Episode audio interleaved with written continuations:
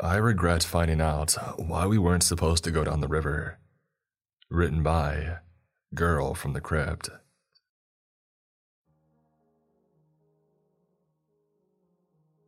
Growing up, I was strictly forbidden from playing in the river that ran through the nearby woods. It was the same for all the neighborhood children. Nobody cared if we climbed on rocks and trees. Heck, there was one kid who would always try and shoot birds with a slingshot, and apparently that was just fine. But if we even dared to mention the river around our parents, they would break into a lecture about how we'd be in big trouble if we were ever to go near it.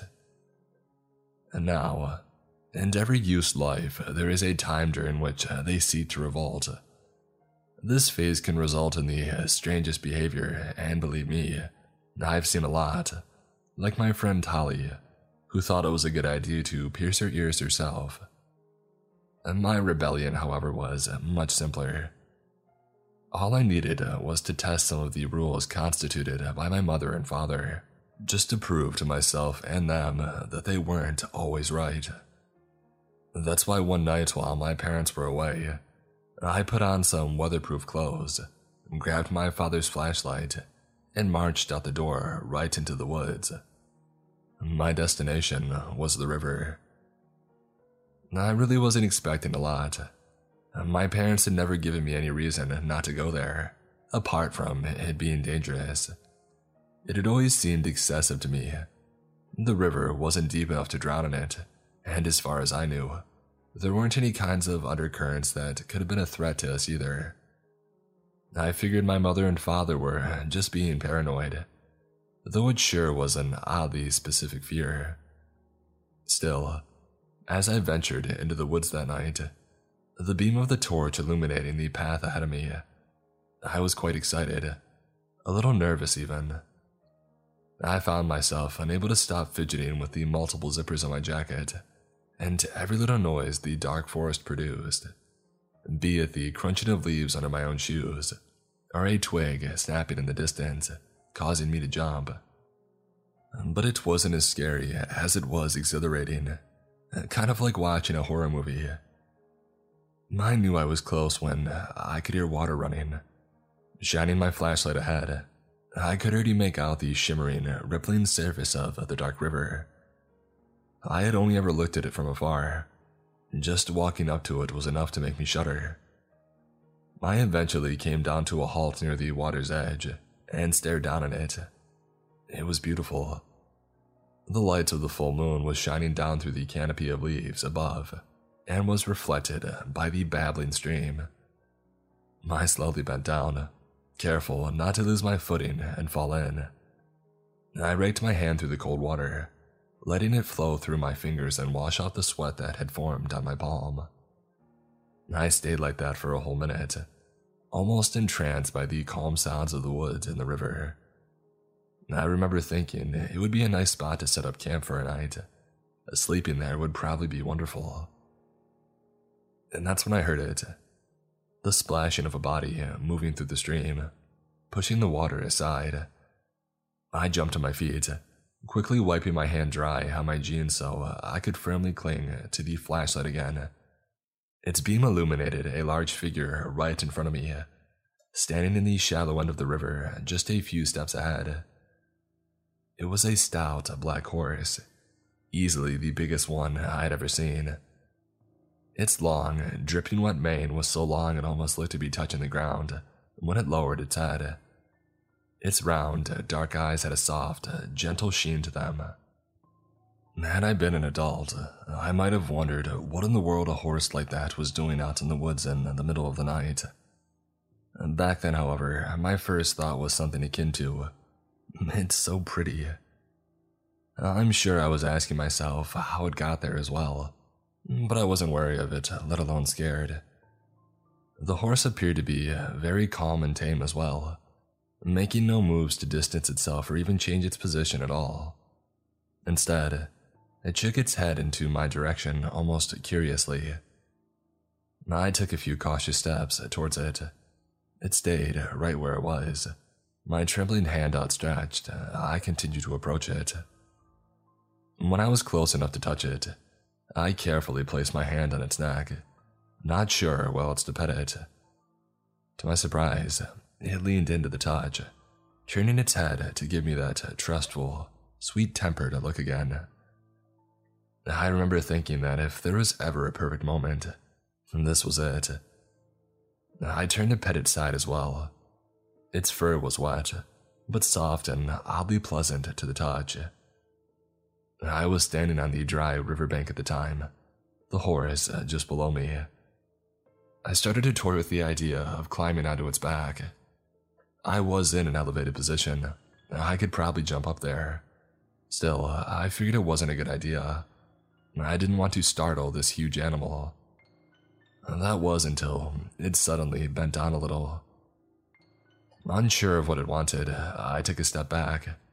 The horse's head turned to face me again. I'm not sure how best to describe it, but it almost looked encouraging. Suddenly, I had this urge, like I for some reason needed to sit on its back. I had to know what it was like. I simply had to. I tucked away my flashlight and, with some effort, hoisted myself up. It took me a little while, but once I had finally crawled onto the horse's back, it straightened up again. I instinctively leaned down to hug its neck, only then realizing how far up I was and having nothing else to grab onto. Before I could give it any thought, however, the large animal had already started to walk.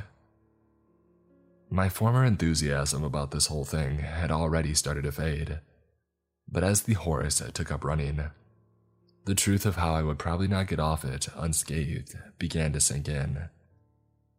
I had never done horseback riding before, so I had no clue how to get it to slow down. Plus, what was I supposed to do with no reins? Shouted it to stop. I tried, but it wasn't very effective. Panicking, I figured my only chance would be to jump. At that point, the horse was practically racing through the river. We were still on the very shallow side of it, so there wasn't enough water to slow it down. The clopping and splashing of its hooves felt almost deafening. Still, we were close enough to the dry ground for me to land safely. Bracing myself, I began lifting my left leg over the horse's back, ready to swing myself down only to realize in horror that uh, I couldn't. I was stuck. I could move my legs and the rest of my body, but my hands, which had been clutching the animal's neck, were basically glued to it. It was as if they were fixed to its fur. The horse was picking up its pace, dashing through the water. Had I not been sealed in place, there was no way I would have been able to hold on to it. And worse yet, it was beginning to pull over into the deeper part of the river. We had left the area that was familiar to me a long time ago already. The woods had started clearing up, and there were less and less trees on our way, just wide green plains.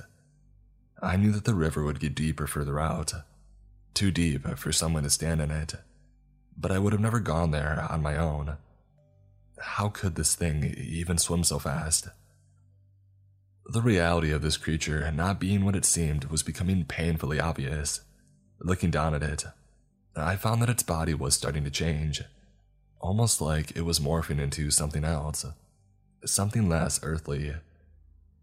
It had begun to slim, enough for its ribs to show. And glancing over my shoulder at its rear end, I saw that it had elongated, now looking like a fish's tail or the body of a snake, just enormous.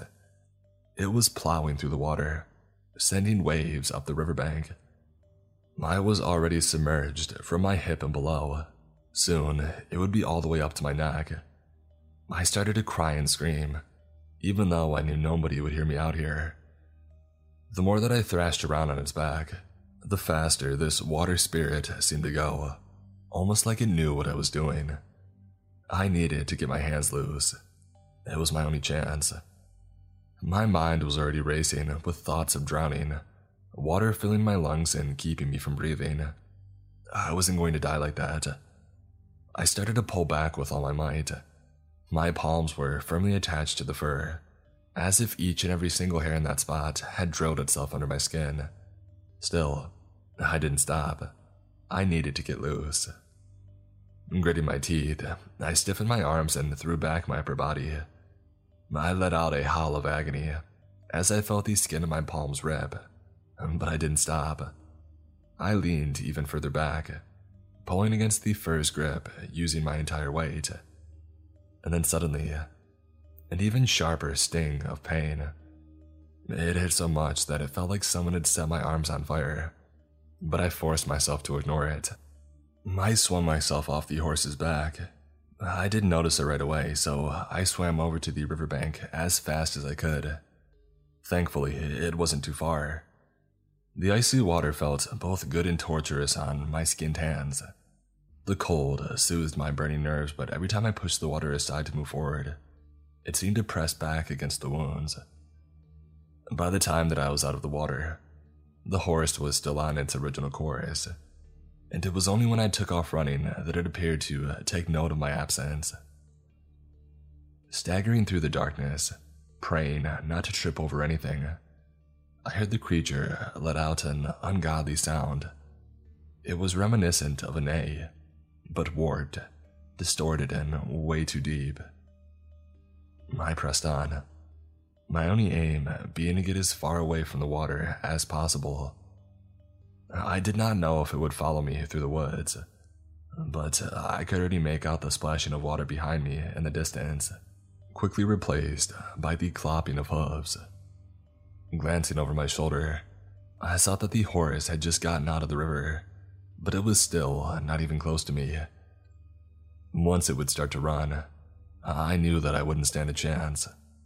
I had to look for something else, a way to hide. My best bet were the trees. The creature could swim, but chances were it couldn't climb. I couldn't really see which trees would be easy to climb up on, uh, since they were all just shadowy silhouettes in the darkness. But uh, as I was running out of options, I headed from the tree with the lowest hanging branches. I was never very strong, but adrenaline does uh, funny things to your body. I grabbed onto the lowest and thickest branch that I could reach the bark painfully scraping my skin palms, and pulled myself up to sit on it, with surprisingly little difficulty. Uh, not wanting to take any chances, I climbed a little higher, now safely out of reach from my pursuer. I moved all the way up to the trunk, keeping my arms around it in hopes of steadying myself in place. Looking down, I spotted movement. As dark as it was, there was in no way I would have overlooked the shimmer of the false horse's fur. It looked normal again, gracefully circling my tree. It readied itself to jump, and I winced as it lapped, but it missed me by a little over three feet and landed quite unceremoniously in the dirt below. After that, it trotted off again, and I was left by myself, staring after it. I waited for what felt like hours. By the time I finally dared to get off that tree, my thighs felt like someone had shoved iron rods into them. My walk home was long and tedious and stiff. The pain in my hands had subsided a little, leaving behind a throbbing sensation. I didn't dare look at the wounds. Instead, I focused on getting out of the woods. The water had rendered my flashlight useless, but I still found myself in a street that I had recognized soon enough. From there on out, it took me two hours to get back to my house. My parents were waiting for me inside.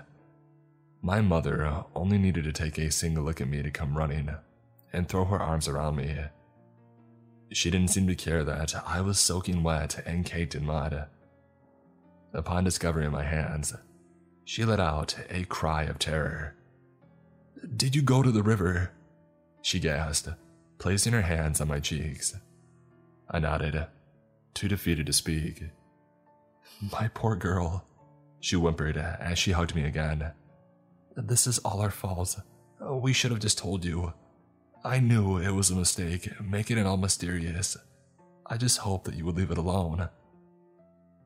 Do you know that you could have died out there? My father inquired, his tone sharp. I could see the tears in his eyes, though. My grandfather told me of a little boy who had to cut his fingers off to get away from it. One touch can be enough to bind the skin, sometimes even the flesh. And if you can't tear yourself loose, it's over. It'll drag you down, drown you, and eat you. My mother petted my hair, burying her face against my shoulder. Thank God you're okay. We were already worried when we saw that you were gone. But your shoes and jacket were gone too, and the door was locked, so we figured you would have just gone out with a friend. What was that thing? I asked uh, breathlessly. My father bit his lip, raking one hand through his hair the other one still busy keeping him on his feet by clinging to the corner of the shelf beside him. We call it a Kelpie. If you're driving back into the city on a windy road, don't let the headlights behind you catch up. Written by Alternate for Memes. My collarbones finally healed and I can type comfortably. So, here goes nothing. My muscle memory feels expired, so this may be shorter than I would like. I have nothing to complain about, however, uh, because my life was uh, very nearly cut short uh, last November. With the pandemic around, obviously, I was starved for human interaction. So, when my friend invited me to her kid's birthday party at her parents' house, I accepted. It was an hour long drive up and around the hills, one way. I filled my drive there with my favorite music, and uh, I tried to ignore the smell my engine emitted uh, I was going to ask a mechanic about it uh, that next week. It was a fine drive, and the party was pleasant. I arrived at 6 p.m., and the kids were put to bed at around 9 p.m. With the kids in bed, and my friend uh, rightfully exhausted, I said goodbye to everyone, and I began to head out. I hugged all the people said some see you later phrase, and jumped in my death trap of a car. After brief deliberation, I decided to play some more music instead of podcasts, since I was trying not to drift off into a sleep. It was an hour past my bedtime, and I was eager to get home for the night. Starting down that road, I recognized familiar nighttime landmarks that I hadn't seen since the pandemic had begun. I laughed at myself for taking the turns at a reasonable speed for once. No longer tempting fate with 70 miles per hour on a 40 mile per hour turn. Well, this is where my story really begins. The exposition is complete. About uh, 10 minutes into the drive, I passed through a roundabout to get on the freeway home. It was mostly straight, with some surprising turns that were thankfully well marked. There was a car in front of me who was obeying the speed limit of 55 miles per hour, and they eventually turned into a small town allowing me to go the 75 miles per hour that I was used to. The music that I was playing pushed me to go faster, and it helped me sustain my ignorant confidence in my driving ability. Being a delivery driver for a living, I turned off the thinking parts of my brain and let my body do the driving.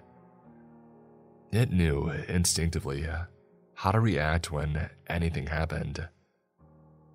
Turn signs caused me to take my car out of gear and tap the brake to slow down in time. Going downhill in neutral, I would still pick up speed, and my body knew exactly how quickly I could take each turn to feel that adrenaline rush of reckless driving, riding the literal edge of the road for just a cheap thrill. I was 30 minutes away from the town now, and I saw a taillight in front of me on that road. It was a green pickup truck, very modest, going the speed limit. I was uh, thankful when uh, they had pulled into the turnout to let me breeze past them. Surprisingly, they did not continue driving uh, when I passed them. I watched their headlights, waiting for them to get back on the road, but they never did. My body began to speak without words. It spoke in emotions, chemicals through my brain, and I responded uh, with a speech. We understood each other. Fear. Why? Out of place, uneasy, wrong. No, it's fine. They're probably taking a breather. Maybe they're a student driver. Calm. Talking to myself has always helped me to process the world around me, so uh, this was nothing new. But in the back of my mind, the nagging feeling lingered that the unintelligent part of my brain had had a point. Good thing I start therapy soon. My anxiety's getting way out of hand. The driver continued, and uh, I was alone again. A glance in the rearview mirror showed only darkness, so complete that I could swear the glass was painted. And ahead of me, my high beams illuminated a desert and trees on either side of the highway. This did not last forever. My body registered a stimuli and glanced in the rearview mirror once more. This time, spotting two headlights coming around a turn. My body began communicating once more. Fear. Green truck. It's not the green truck. We passed them a while ago. Being chased. Malice. My heart dropped deeper into my chest. No. Danger. Move. Why am I scared? This is a highway. Of, of course, someone would eventually come up behind me. Move. Fast. I resisted the urge to hammer the accelerator. I'm freaking out over nothing. Wrong. Move. The road lurched to the right, and I followed the curve. With the headlights gone behind the curve, my inner monologue ceased for a moment. Yet the fear lingered. It was nothing to worry about. I was safe. Perhaps I was afraid because the headlights had caught up to me while I was speeding. It did seem unnatural that someone could drive that fast. Uh, maybe they're driving at a similar pace, but they know the road, so they take the turns faster. And they're saving time for uh, that reason. The road straightened out, and my music hammered on. I still felt uneasy and I checked the rearview mirror frequently. Eventually, the lights returned. Danger. Predator coming. Move. Why am I? But then I saw it. The lights were following closer than they were before. He knows, you know. Move. What do I know? He equals a predator. He's not even coming any closer. He's maintaining a consistent distance. If he was coming for me, he'd be riding my bumper by now. He knows you know. I stared straight ahead at the road in front of me, concentrating on keeping my breathing even. Fear is a drug, indeed. Just in case, I pushed a little harder on the accelerator. 80 miles per hour, just in case. Left turn ahead. I take it. And the lights are obscured once more by the hillside. My breathing gets easier, but the feeling of being pursued, it persists. The road straightens out. I begin to count. One, two, three, four, five, six. Boom. Headlights. Move. Oh, relax. Look. Six seconds of distance. Remember that. My body kept insisting that I listen to my flight response, which was now ramping up. My breathing became deeper as my anxiety began mounting even further. Stay calm. Just wait for the next curve. 15 more minutes until we get to the town. I got this. Of course, I got this. It's just driving ahead of an excited sports car driver. Green truck. Move. Whatever.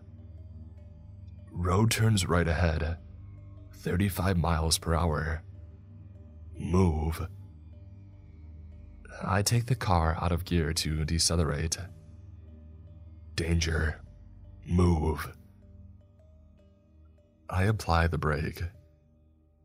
Fear. Move. I take the turn, going 60 miles per hour. And soon, my body begins screaming for a different reason. Follow the road. Go, move. Slow down. Too fast. Slip and slide. Drop. By the time the road straightens out, I'm going 45 miles per hour. Headlights. I check the mirror. Nothing. The headlights are still on the turn. Uh, too late. I begin counting from two. two, two, three, four. Boom, headlights. Go. I listen, but the vehicle in low gear and actually floor it. Don't look. Faster. My left hand follows the road while my right has the shifter and a death grip. My body is doing the driving. 85 miles per hour. Check. I look in the rear view, and the headlights are the same distance as they were before, matching my speed. He knows. Outrun him. Need to. You're right.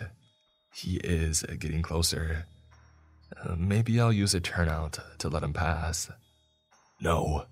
Under no circumstances. Not happening. Move. What? I maintained my speed. I passed a turnout. The headlights were closer now. What? What? Go, move. I hammered the pedal, and the smell of my engine reminded me that this car may quit if I push it too far. Not important. Move. Survive. He knows. Predator. Go.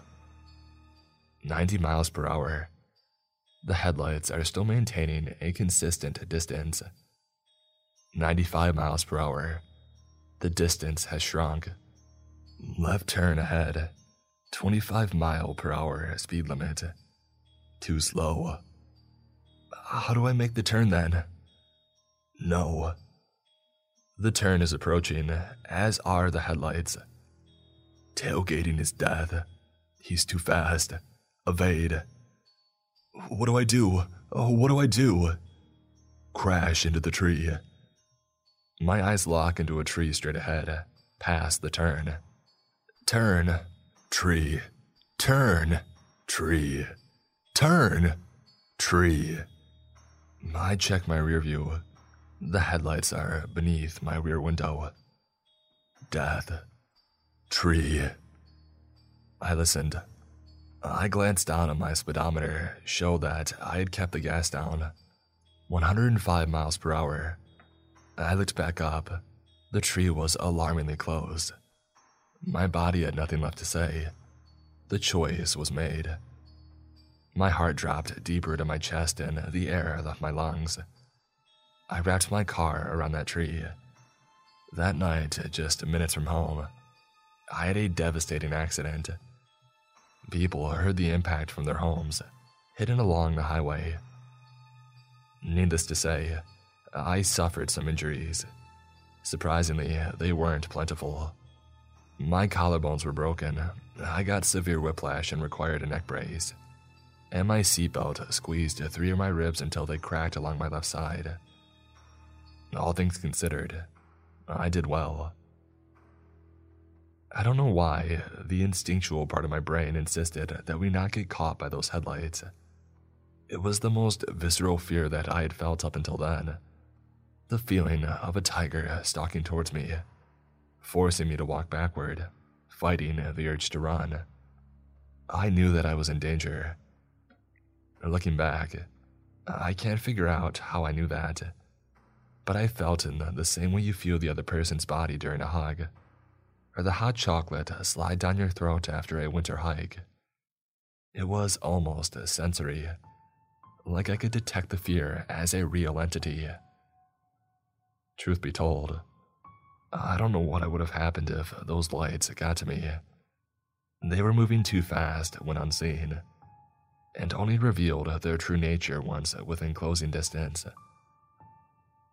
The unconscious region of my brain knew that I could not allow them to reach me, and that wrapping my car around a tree would help me. I don't doubt it either. On the bright side, I never had to take that car to the mechanic to investigate the fumes. I don't think it'll pass smog again. There's an ancient tribe residing in our local woods. Written by Girl from the Crypt. When my dog ran off into the woods during one of our walks, I knew that I couldn't chase after her right away. Everyone in our town knew that the woods weren't empty. There was something in there, and especially the older residents insisted that it was people, or at least something akin to people. They called them uh, the tribe. I never fully embraced these beliefs, but I still acted according to them. There were just too many things off about the woods for the tribe to be nothing but an old legend. The fact that everyone was utterly convinced the tribe was real in itself uh, was a cause for concern.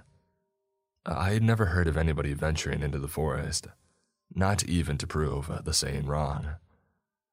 There was nobody working there either, despite the area being so huge. If the woods were normal, chances are they'd be foresters and woodcutters or maybe even hunters in there. that's what I figured. Our pets usually stayed far away from the tree line as well. At that point, I had no idea why Chips, my dog, had gone off there in the first place. She had never shown any interest in the woods and had even seemed apprehensive about getting too close to them. That's why I always thought it was safe to walk alongside the tree line. I was sure that she would never leave my side. Her tearing the leash from my hands and dashing off into the thicket that day had happened completely unexpectedly.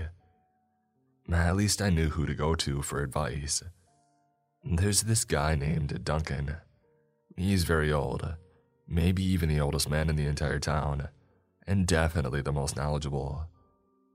He hangs out at a small pub most of the time, so I was sure that I would find him there. I got on my way as fast as I could.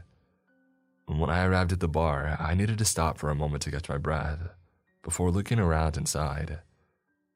The interior was dark in its colors, the wood of the floor and the counter as well, as the tables being of a warm, deep brown. The lights were just bright enough for me to easily spot the man that I had been looking for over in one of the corner tables. There weren't a lot of other people inside the pub at the time. Duncan lifted his head in mild surprise when he noticed me approaching. We weren't total strangers. In a town as small as ours, basically everyone knew everyone. Hello, I gasped. He lifted his glass to me with a lazy smile of greeting, but didn't say anything. I need to go into the woods. My dog ran off. He gave me a nod, as if to tell me to say no more. He went straight to business. First off, uh, go in there by yourself. They don't take kindly to groups and noise. And be respectful to those you meet inside. He lowered his head slightly. You know, they don't refrain from leaving those woods because uh, they don't want to. Uh, does that mean they're trapped there or something? Not trapped. The woods are their home, and this is ours. And we've forbidden them from entering ours. That's why they don't come out. Duncan looked me over, his brows creased almost like he was trying to figure out if I had understood the gravity of the situation. Seemingly satisfied, he nodded and went on. The woods are big, easy to get lost in. There is a single path through. It leads into the woods and it'll lead you back out. You're safe there. Follow it and you won't get lost. Duncan gave me a few seconds to let everything sink in before continuing once more. You don't want to give anyone in there your real name. Names are a taboo. Knowing your name will give them power over you, to be used in our world. His words were ominously cryptic. What do you mean by that? I asked. It means you won't be able to get rid of them, he sighed. Never mind. Just uh, don't let it come to that. Make up a nickname or something and expect them to do the same. Uh, they're very careful with that kind of thing. That's easy enough to remember, I would say. You'll eventually come across the people in there and uh, you're gonna have to talk to them. There is no way around it. I don't want to scare you, but the further you proceed into those woods, the crazier the ones you're gonna meet will be. Noticing my unease, Duncan gave me a quick smile. It'll be okay. Just hurry, get in and get out quickly, and avoid the deeper parts if you can. If you stay for too long, the people there in the woods themselves are gonna start messing with your head. It's tricky. Everything's different in there. Space, time, even. Just keep that in mind. The whole place is going to want to screw you over. He let out a husky laugh though I wasn't sure what he thought was funny. I stood up, thanking him profusely. I couldn't waste any more time. I hoped Chips hadn't gone deeper into the woods in the meantime. I was prepared well enough as I was. I still had all my dog walking supplies in my pockets treats for Chips, pepper spray, and handkerchiefs. In case it would be dark, I would have to make do with the flashlight on my phone but that was all right. I headed straight for the woods. I knew where to find the path. I had walked by it before. Actually, stepping onto it, however, felt uh, quite different. There was a strong sense of unease within me all of a sudden. I was barely two steps past the tree line, and already I felt like I was in a whole other world. Maybe it was all the expectation the anxiety built by uh, Duncan's instructions. But when I turned to glance behind me, back outside, it looked so far away. The trail was just wide enough for me to stand on. The feeling of dread grew stronger the further I went. The trees around me stood tall and imposing, and in some places, uh, their leaves were so lush that I couldn't see the sky above. I tried to calm my mind by listening to my surroundings. They say these sounds of nature are the most soothing there are, but somehow, the singing of the birds and the quiet chirping of insects around me only added to my discomfort.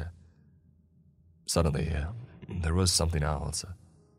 The sound of water trickling down and hitting the soft forest floor. Slightly startled, I glanced around frantically, only to find the source just a few meters ahead of me. It was a man. His back was turned to me, and he was facing the tree in front of him. He probably hadn't noticed me yet, so I turned to look away and nervously cleared my throat. Yeah, I know you're there. Give me a second, will you? I'm kind of busy here. Oh, I'm sorry, I stammered, feeling my cheeks heat up. It's fine. The sound of the liquid running ceased, and after two more seconds, I dared to turn around to him. I don't know what I had been expecting, but he wasn't it. I looked over him as discreetly as I could. He was short, about my height, and about the same age as me, too. His clothes were fairly normal as well jeans, boots, and a white flannel shirt the latter of which was just a bit too baggy to flatter his slight frame. His dark, overgrown hair and the stubble on his face made him look a bit unkempt. Nice to meet you, I said slowly. If you don't mind, I would like to ask you something. I hope it's not. Don't talk fancy with me. It makes me want to puke. Got it, I muttered, a bit embarrassed. That had been clear enough, though. Say, do you live here? You don't look like. I do, though. So? I'm looking for my dog. She's white with black speckles, uh, pretty big. I held my hand up to my hip to indicate her height. I haven't seen her, he replied. Man, pets don't run in here for no reason. What do you mean? Maybe someone lured it away without you noticing. We can do stuff like that, you know. I'd watch my back if I were you. I swallowed, holding his gaze. I appreciate the advice, I finally said. I'll be on my way. The man in the white shirt gave me an indifferent shrug. Take care, I guess. I turned to leave with a queasy feeling in the pit of my stomach. Glancing back over my shoulder, I found that the man was gone. Unnerved, I stuck to the path, focusing on looking around without leaving it. I called out for chips every other minute, hesitant to alert anyone yet hopeful to spot my dog come running towards me from somewhere in the underbrush. There was no such luck. I did gain someone else's attention, though. She appeared right ahead of me just a few feet off to the side from the path. An elderly woman with long gray hair and a wrinkled face. She was wearing a long, dirty dress that had probably been white at one point. She stood unmoving, even as I kept approaching. I cleared my throat. Hello? I called out, stopping in my tracks. I didn't want to get too close to her. She didn't answer. Eh, excuse me, have you seen a dog come through? I shouted. The woman slowly started walking towards me.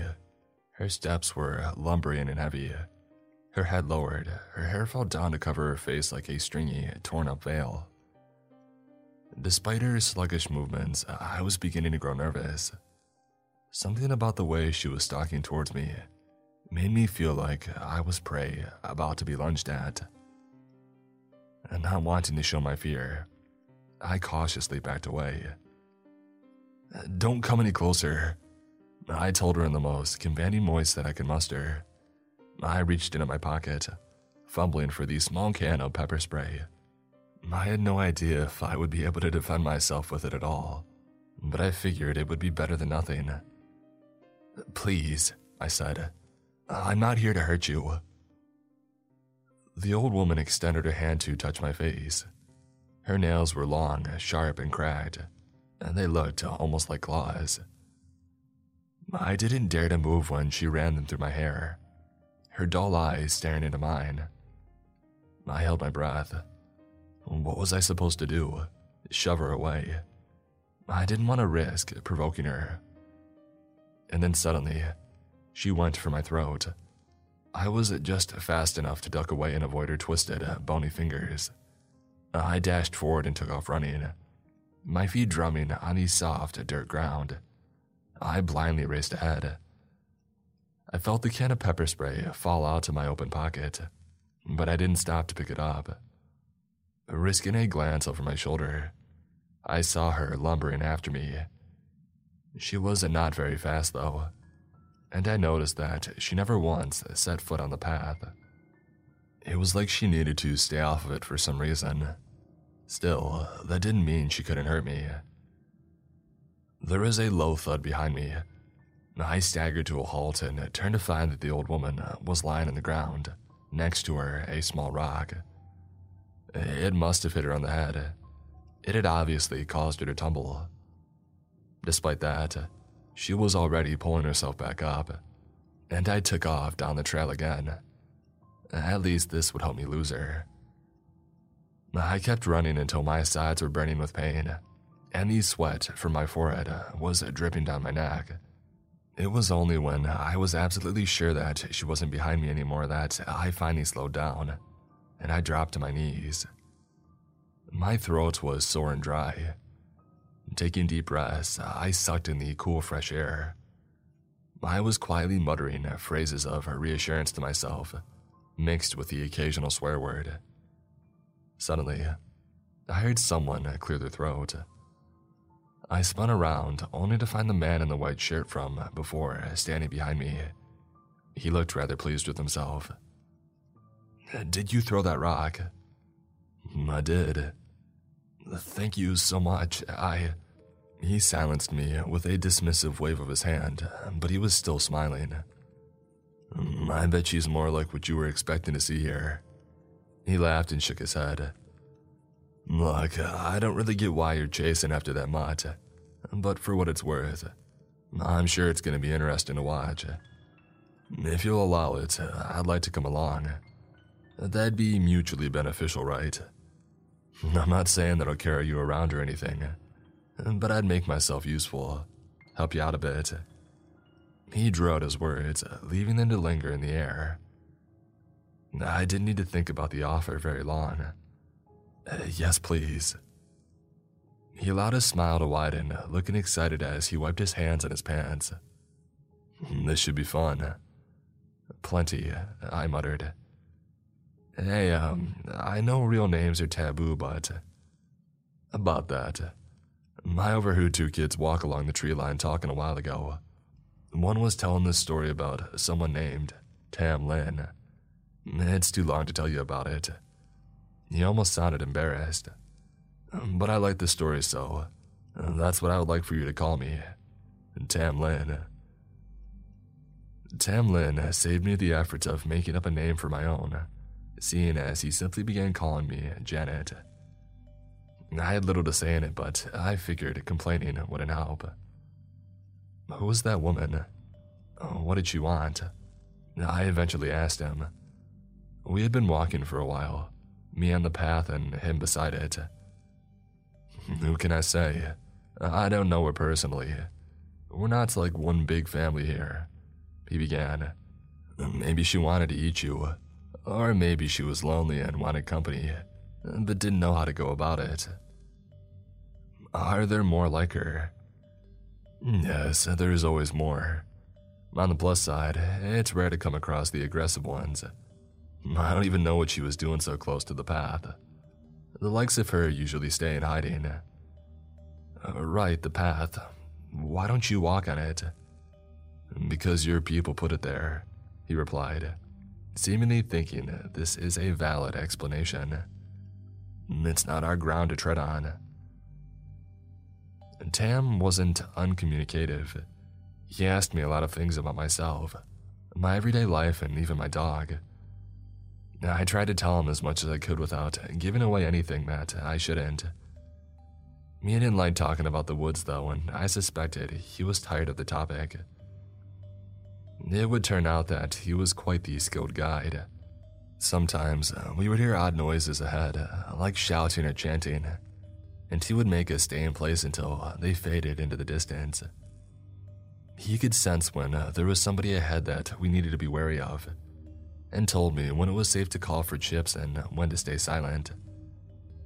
Tam himself would occasionally stray from my side and go deeper into the woods in search of the dog, so I wouldn't have to leave the path. I watched the sunset through the canopy of leaves above. We hadn't come across anyone else, and there was no trace of chips. I was tired and my feet were starting to hurt. I couldn't believe that the woods were too big to comb through in an entire day. I had never imagined them to be this huge. I thought about calling my parents, but not wanting to worry them, I decided against it. I lived next door to them, in a much tinier house that also belonged to us. They wouldn't notice my absence for the time being.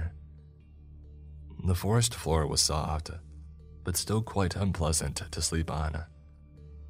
And Tam was obviously unfazed by the prospect of resting on the bare ground, but he didn't give me grief for being squeamish.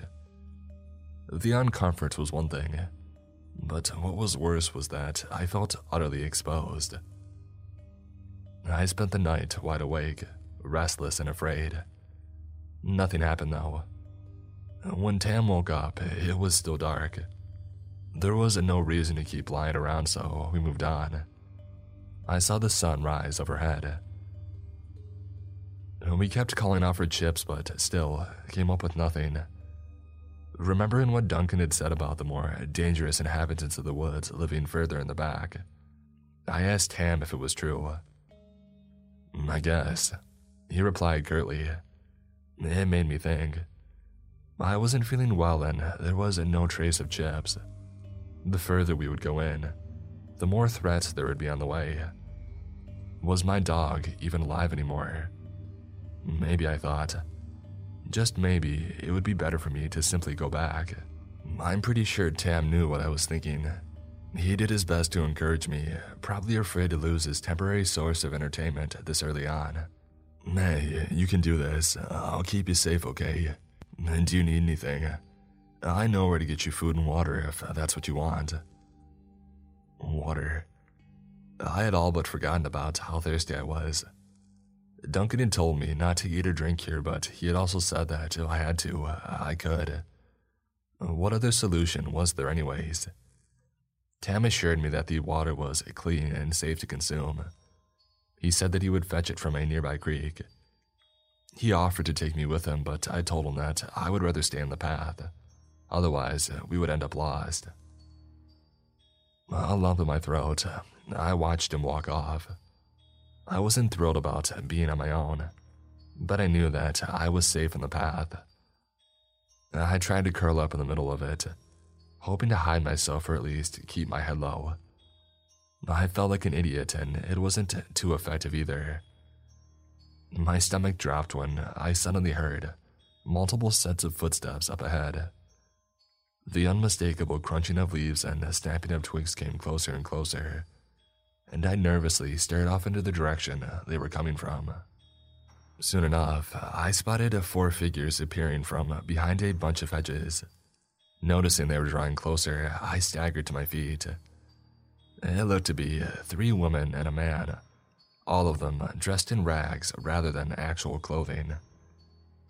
Carefully staying beside the trail, they slowly walked up to me. The one that came closest first was one of the women. She was tall, almost unnaturally so. Her hair was tousled and reached all the way down to her hip. Her face was covered in a mix of scars and slowly healing open wounds, as though something or someone had scratched and cut it up. The skin around the cuts was frayed and dirty. Hello. Her tone was almost cordial, but there was something about her voice that threw me off. It didn't sound as though speech came natural to her. More like she was mimicking a voice she had heard before, without understanding the meaning of the word. It was simply off. I returned her greeting, eyes downcast as the other three stepped up to me as well. Are you here on your own? The woman asked. No, I have someone with me. He'll be back soon. Oh, where did he go? She didn't sound like she believed me. To get water, I muttered. So, he's from the woods. Yes. I finally dared to meet her gaze. Her eyes were too wide to look normal. I toyed with the idea of asking her about chips, and eventually pressed out the question, shifting my weight from one foot to another uncomfortably. That dog is yours. Oh, I've seen it. Quiet chuckles rippled through the small group as they exchanged knowing glances. I can show you where, but you would have to come with us, obviously. She regarded me with a half smile. I doubted she actually expected me to agree. I would have been pretty stupid to do so. Get back, I told her firmly, as she leaned in to sniff my shoulder. She straightened up again. Then one of her companions reached out, and before I knew it, she had pushed me and I staggered, landing on my behind on the ground beside the path. Before I could get up again, the tall woman grabbed me by the back of my neck and lifted me off my feet. You see, now we're on the same page. Not that bad, is it? She hissed softly, that alligator like smirk still on her chapped, thin lips. Let go of me, I growled, suppressing the fear in my voice as I struggled, and eventually managed to tear out of her grasp, her nails leaving painful marks on my skin. I couldn't get back on the path in time, though, as the man from the group had moved in front of me, blocking it off. I stumbled away from him and the tall lady while the other two quickly stepped over the trail to join us on the other side.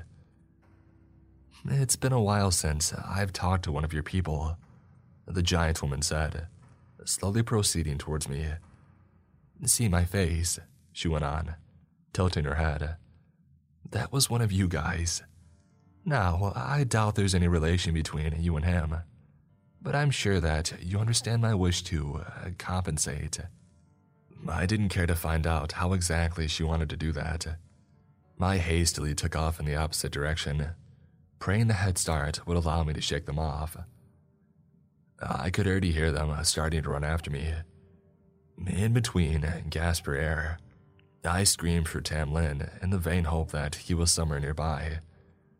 I tried to keep my pace, chasing off birds and critters alike as my leaps slowly turned into lumbering, faltering hops. Like a pack of wolves, the group was still on my heels, and they were catching up, tiring me out. Looking over my shoulder, I saw the tall woman leading her hunting party, a triumphant leer already on her face. When all of a sudden, a figure burst out from the underbrush and lunged at her from the side. The lady was too surprised to react, and before I could blink, the other person had thrown her to the ground. I could see them clearly now, and my chest grew light with relief when I recognized Tam Lin. Crouching on the larger woman's chest, he dug his fingers into her face, grabbing onto the flayed edges of her wounded skin and starting to pull.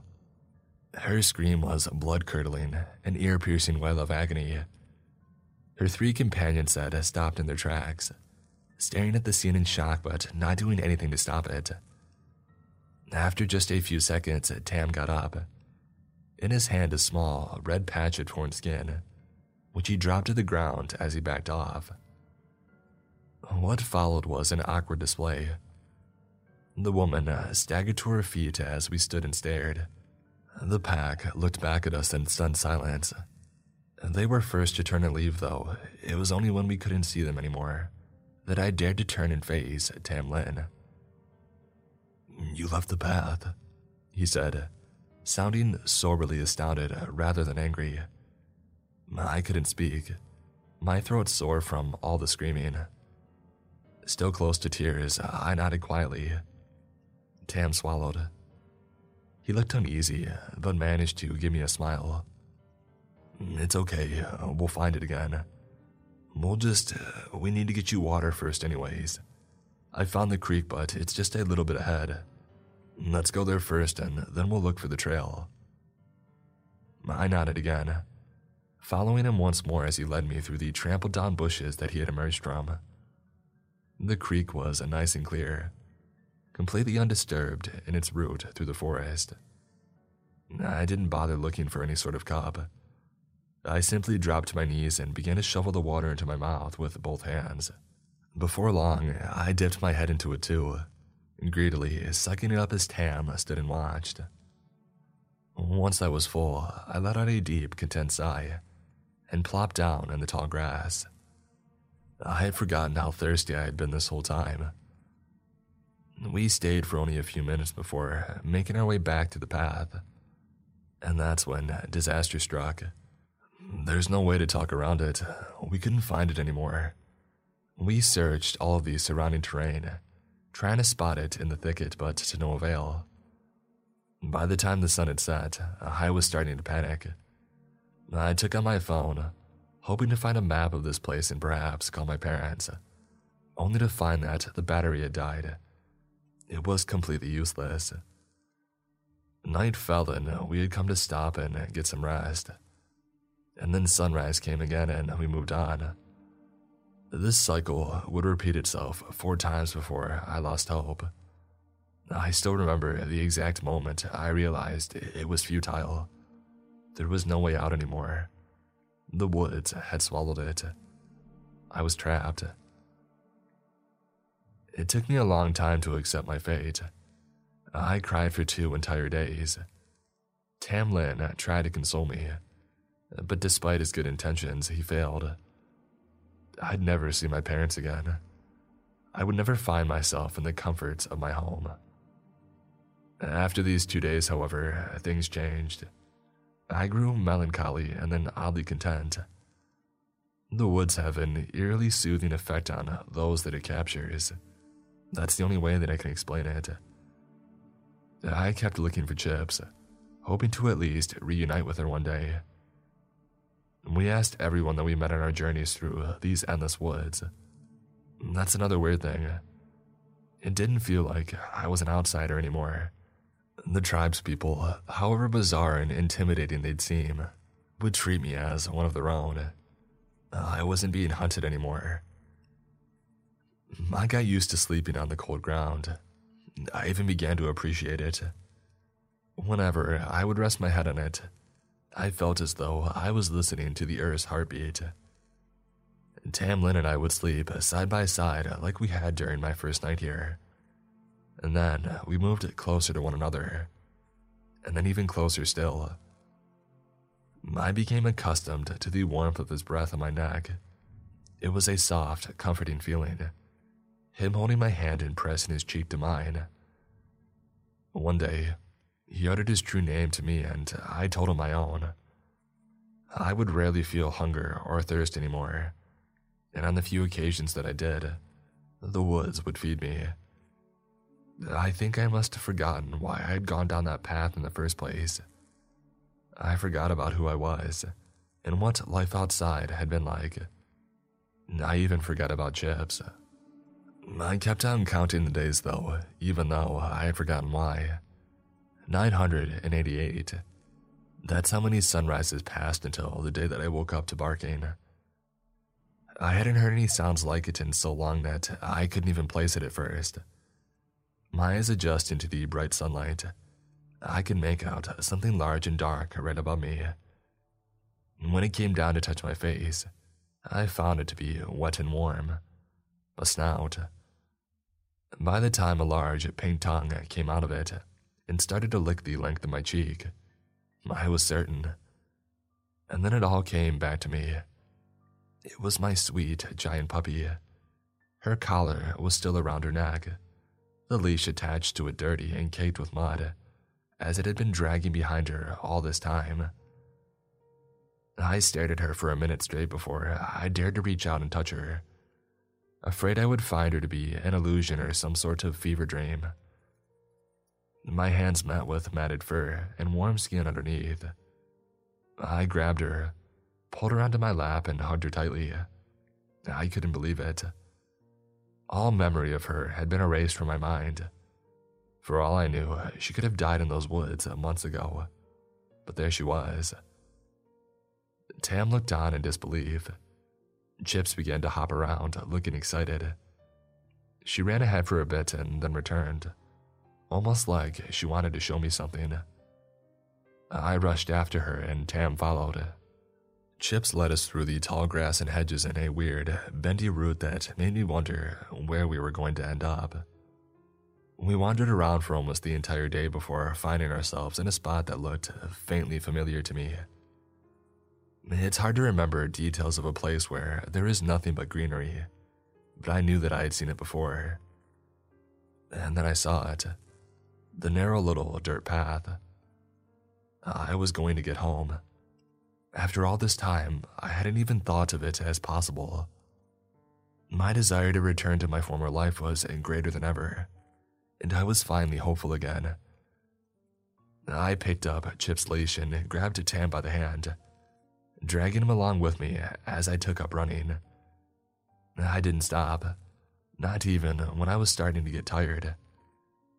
Finally, I saw light up ahead brighter than the sunlight I had seen filtered through the leaves. It was the end of the path, the exit. I slowed down, my breathing ragged and strained. Chips nudged my arm with her head, and I turned to look back at Tam.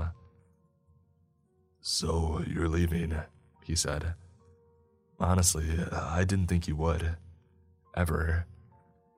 Me neither, I admitted. I squeezed his hand before letting go of it. He nodded slowly and reached up to scratch the back of his neck. I won't lie, with you gone, there's no reason for me to stay any longer either, he muttered. I thought that you would stay here with me, you see. I was happy when uh, we were all by ourselves. I could have left already when you told me your name, but I didn't want to. I, well, it doesn't matter anymore, does it? I stared at him with wide eyes, unable to comprehend what he was saying. He just smiled, walking ahead of me towards the exit. It was only then that I noticed that he was walking on the path just like me.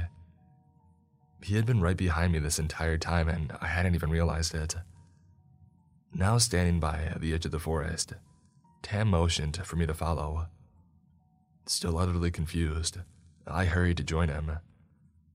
When we stepped outside of the woods, the light was almost blinding.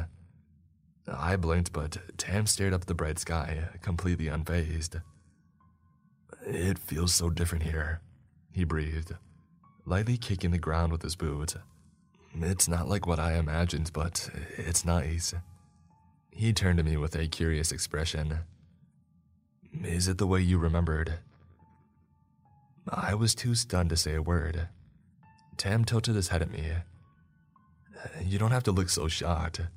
It was you who told me your name. That meant a lot to me, and it still does.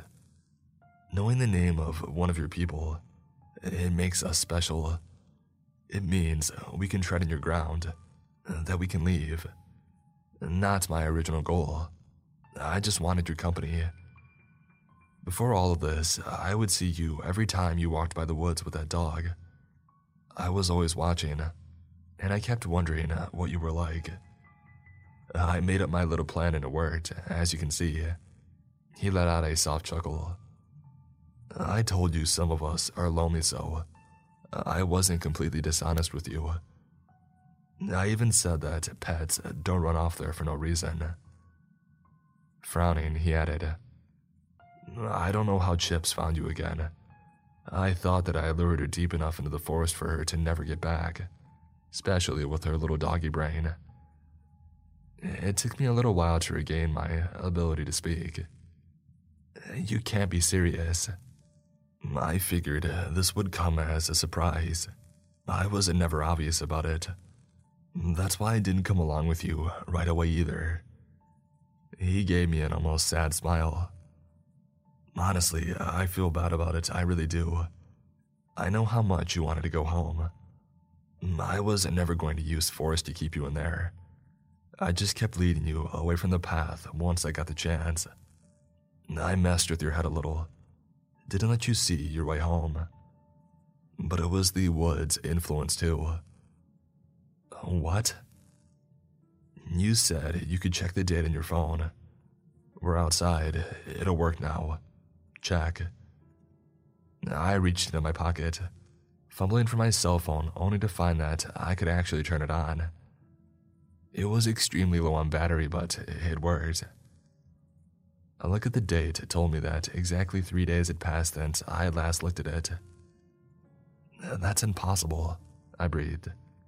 How? I counted the days. That's not my doing. It's the woods. They can make you think a few hours or months and that a week is an eternity. Humans come and go, and all experience that effect. My head swam and there was an odd ringing in my ears. I felt like I was going to pass out. And you're letting me go. It was difficult finding and forming those words, but I forced them through my trembling lips and nonetheless. What else am I supposed to do? I don't want to hurt you. I'm just gonna see what this side of the world has to offer. It wasn't my initial plan, but I guess it could be worse. At least it's a change. Do you know how boring it is to stay in the same place for decades, centuries? We've been there for so long. No wonder some of us have gone insane over time. And when you're in there, you keep seeing the ones outside. You people and, well, you never think you're gonna get out. Until you do, I guess. I stared at him with wide, incredulous eyes, and my mouth was agape. Tamlin took my hand again, seemingly trying to look encouraging. I would have pulled away had it not been for me being frozen in place. I'm gonna be good, I promise, he said softly, an almost childlike glee in his gaze. I won't hurt anybody here. I'll make myself fit in just fine. Besides, things worked out for the one you call Duncan as well. I've died twice, and I've seen the afterlife. It's not what you think. Written by Clung J1. It happened so quick the first time. Like a blink and you would miss it kind of fast. I was taking one of my daily evening walks that I took every night. As I was crossing the street heading back to my house, I saw the bright lights of the car coming uh, straight towards me. And then seconds later, I saw nothing. And I was taken to a new existence. One that I learned is not very pleasant. Before I get to all that, let me introduce myself. My name is Joe, and I'm a pretty normal guy. I'm 30 years old and I work as a construction worker. I'm not married and I don't have any kids. The only company I have is my bulldog, Russell. I live in a simple, one story house and uh, I don't really go out too much. I don't have any friends, and the only visitor I get from time to time is my younger sister, Janice, as my parents moved almost five hours from where I live. I didn't have a good relationship with them.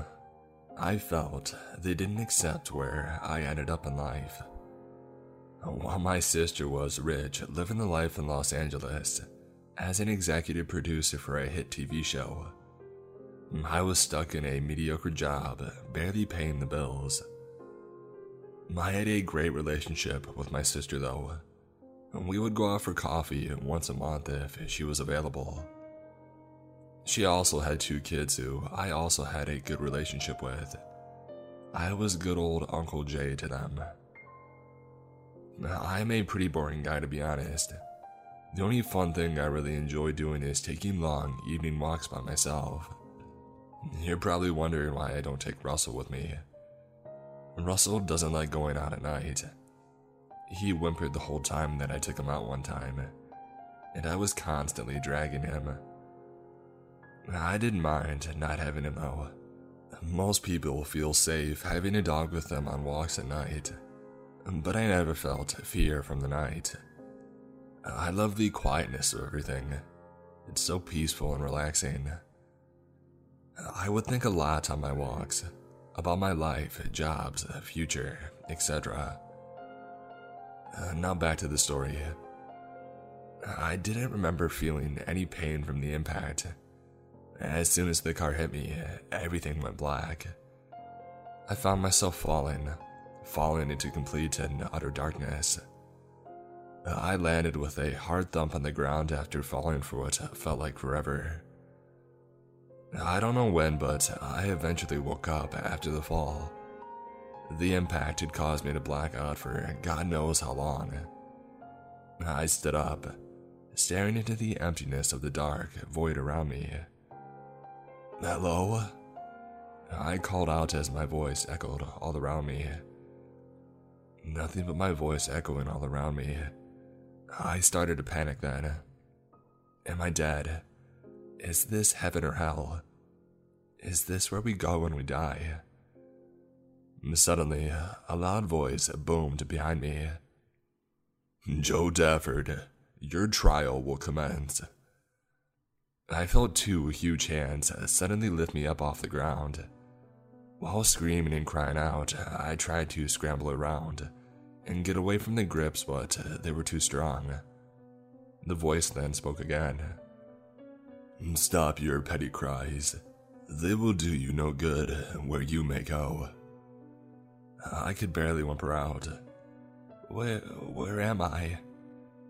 The voice was silent and then it boomed, making my eardrums ring as I heard it say, You are in the Forgotten, a void between space and time where you will be judged for your sins.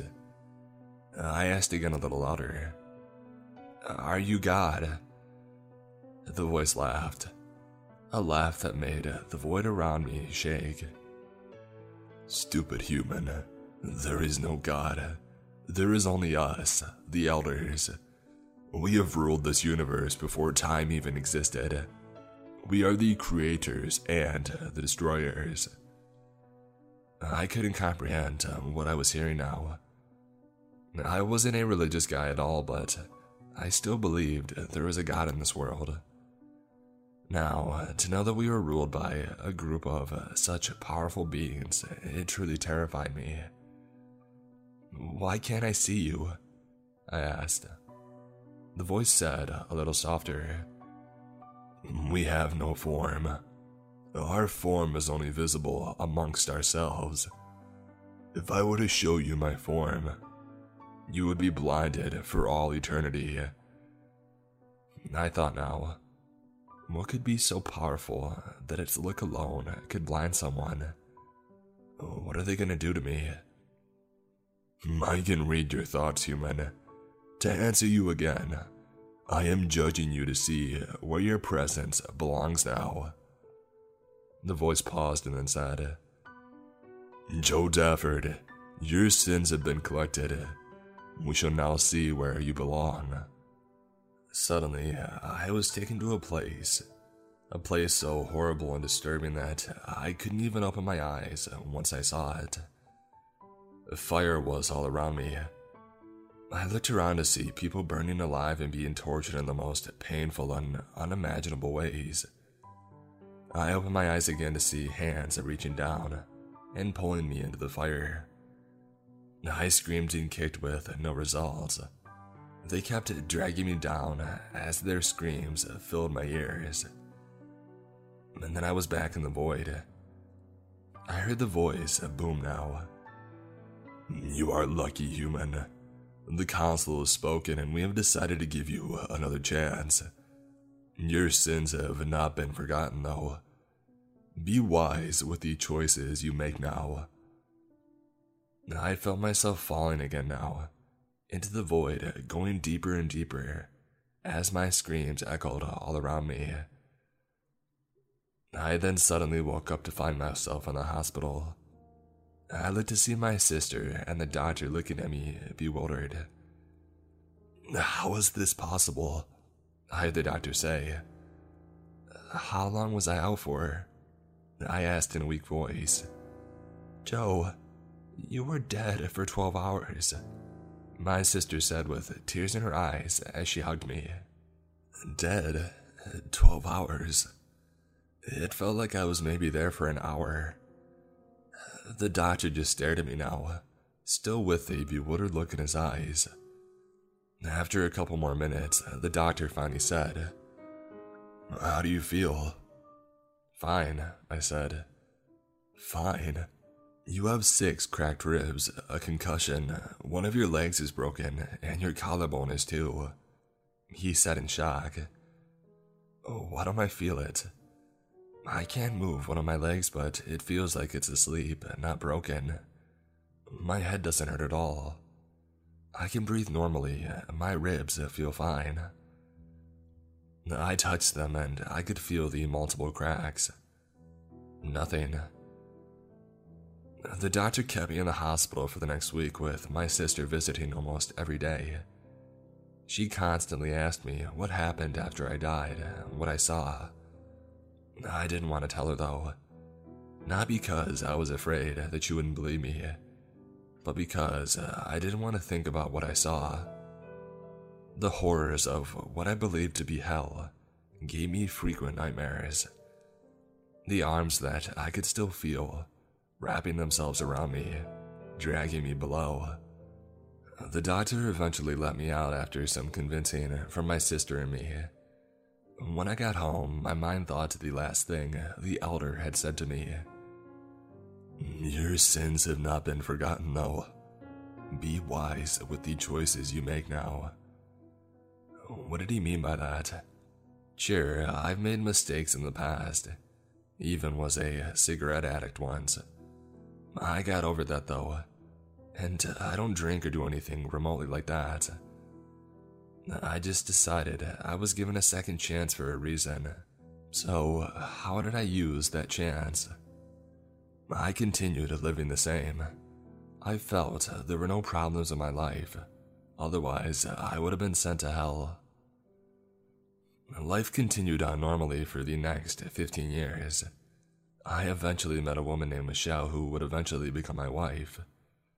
We had three kids, two girls and one boy, and we lived simple and well. I continued my job as a construction worker and even got promoted a couple years ago. My salary went up significantly, and we moved into a new home last year that was much bigger than the one before.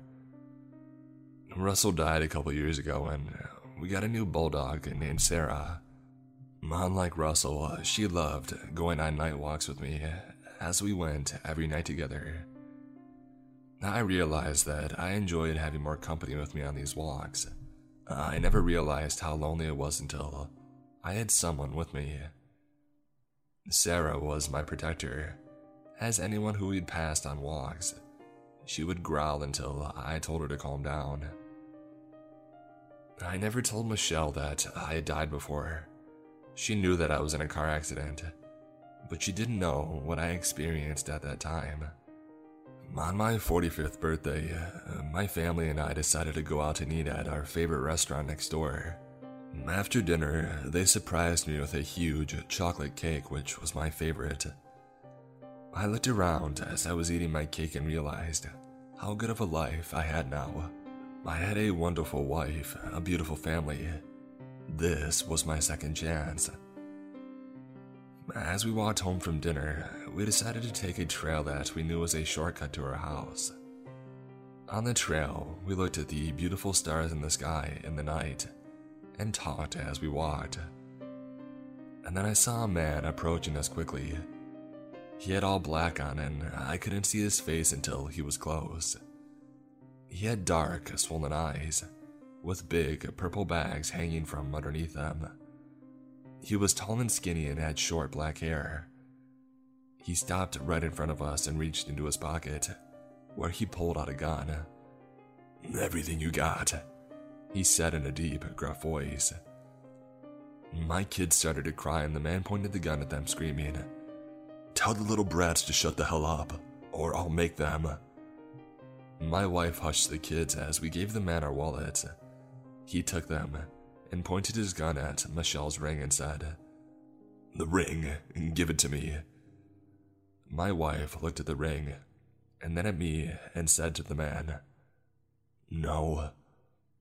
Give me the ring or I'll blow your brains out, he said, pointing the gun at her head. Michelle again somehow said in a calm voice, No. I wasn't surprised. She loved that ring with everything she had. It was a big diamond ring which was very expensive, and that I gave to her in Hawaii when I proposed. I looked at her terrified, but she looked back at me somehow with a calm expression. Stupid. I heard the man say, pointing the gun even closer to her. Without even thinking, I ran towards him and tackled him. We wrestled for a bit on the ground, and then we both heard a loud bang from the gun. The man got up after the shot and fled, as people now were visible on the trail. I looked down and touched my stomach, and to my shock, my hands were red with blood. My family screamed when I fell to the ground, blood coming out more rapidly from my stomach where the shot was. People on the trail started to run towards, as I heard my wife say with tears in her eyes, Hang in there, honey. You'll be okay. Please stay with us. The world has started to turn black now. No, not now. Not when everything is so perfect.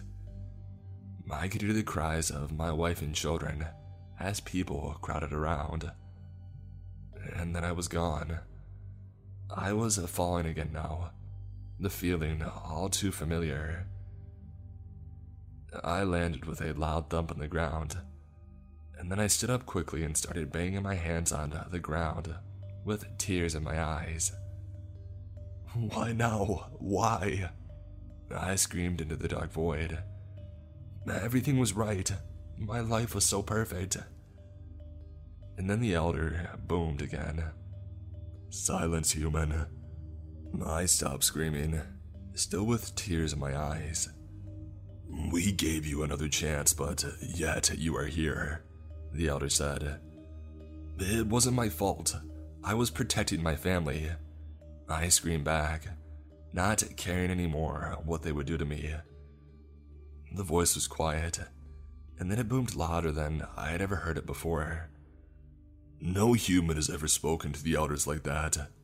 You should beg for your sins to be healed. And then the arms came and picked me up again. I kicked and screamed even louder. The fire then came into view, the all too familiar screams and cries came back. No, not again. I screamed as I felt the arms pull me down. I begged for mercy and cried to the elders. They didn't come. And as I got closer and closer to the fire, I thought to my family, my beautiful wife, my wonderful kids. Tears poured out of my eyes knowing I would never see them again. I closed my eyes, the image of my family in my mind. When I opened my eyes again, I was back in the void. I got up as I heard the voice boom. Kneel. I kneeled quickly, unsure of what was going to happen. Although you disrespected us, we have decided to give you mercy one final time. We have seen what you have done with your life now, you have finally found value in this world. I cried tears of joy, knowing that I would see my family again. And then the voice said, Know this, Joe Tafford. This truly is your final chance. If you die again, you will never return to the real world. I know. Thank you, I said quietly. I closed my eyes and started to fall again into the darkness. As I fell low, instead of fear that I felt the first time, I felt happy. I was going to be with my family, see them grow up, and be a father to them.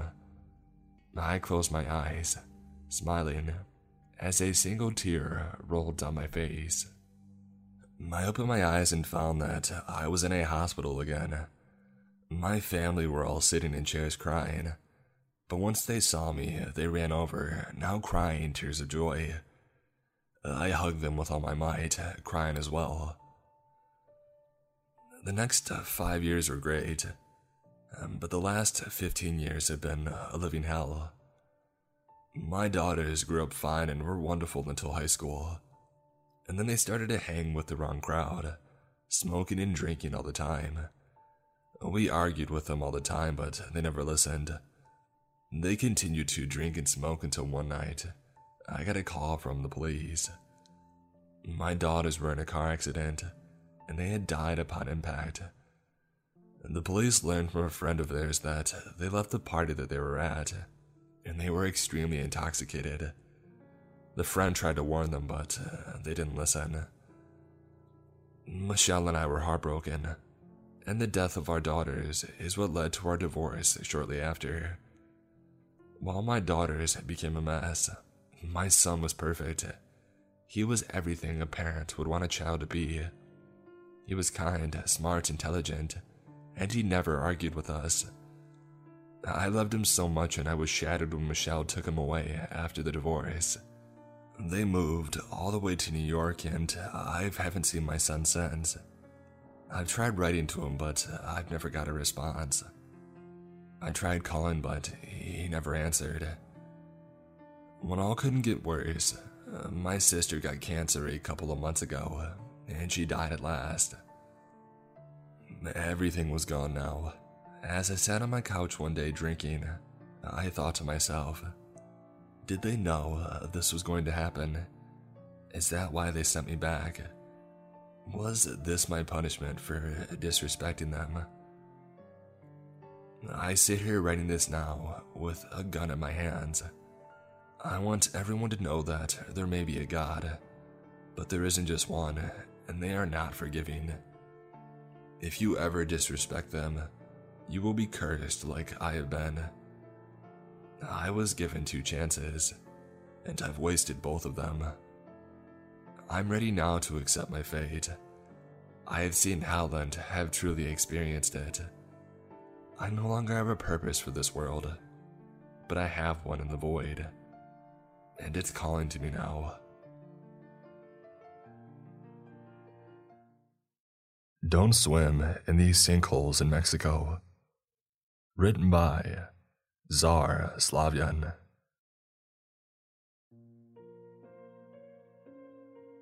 Most of us live in naive ignorance.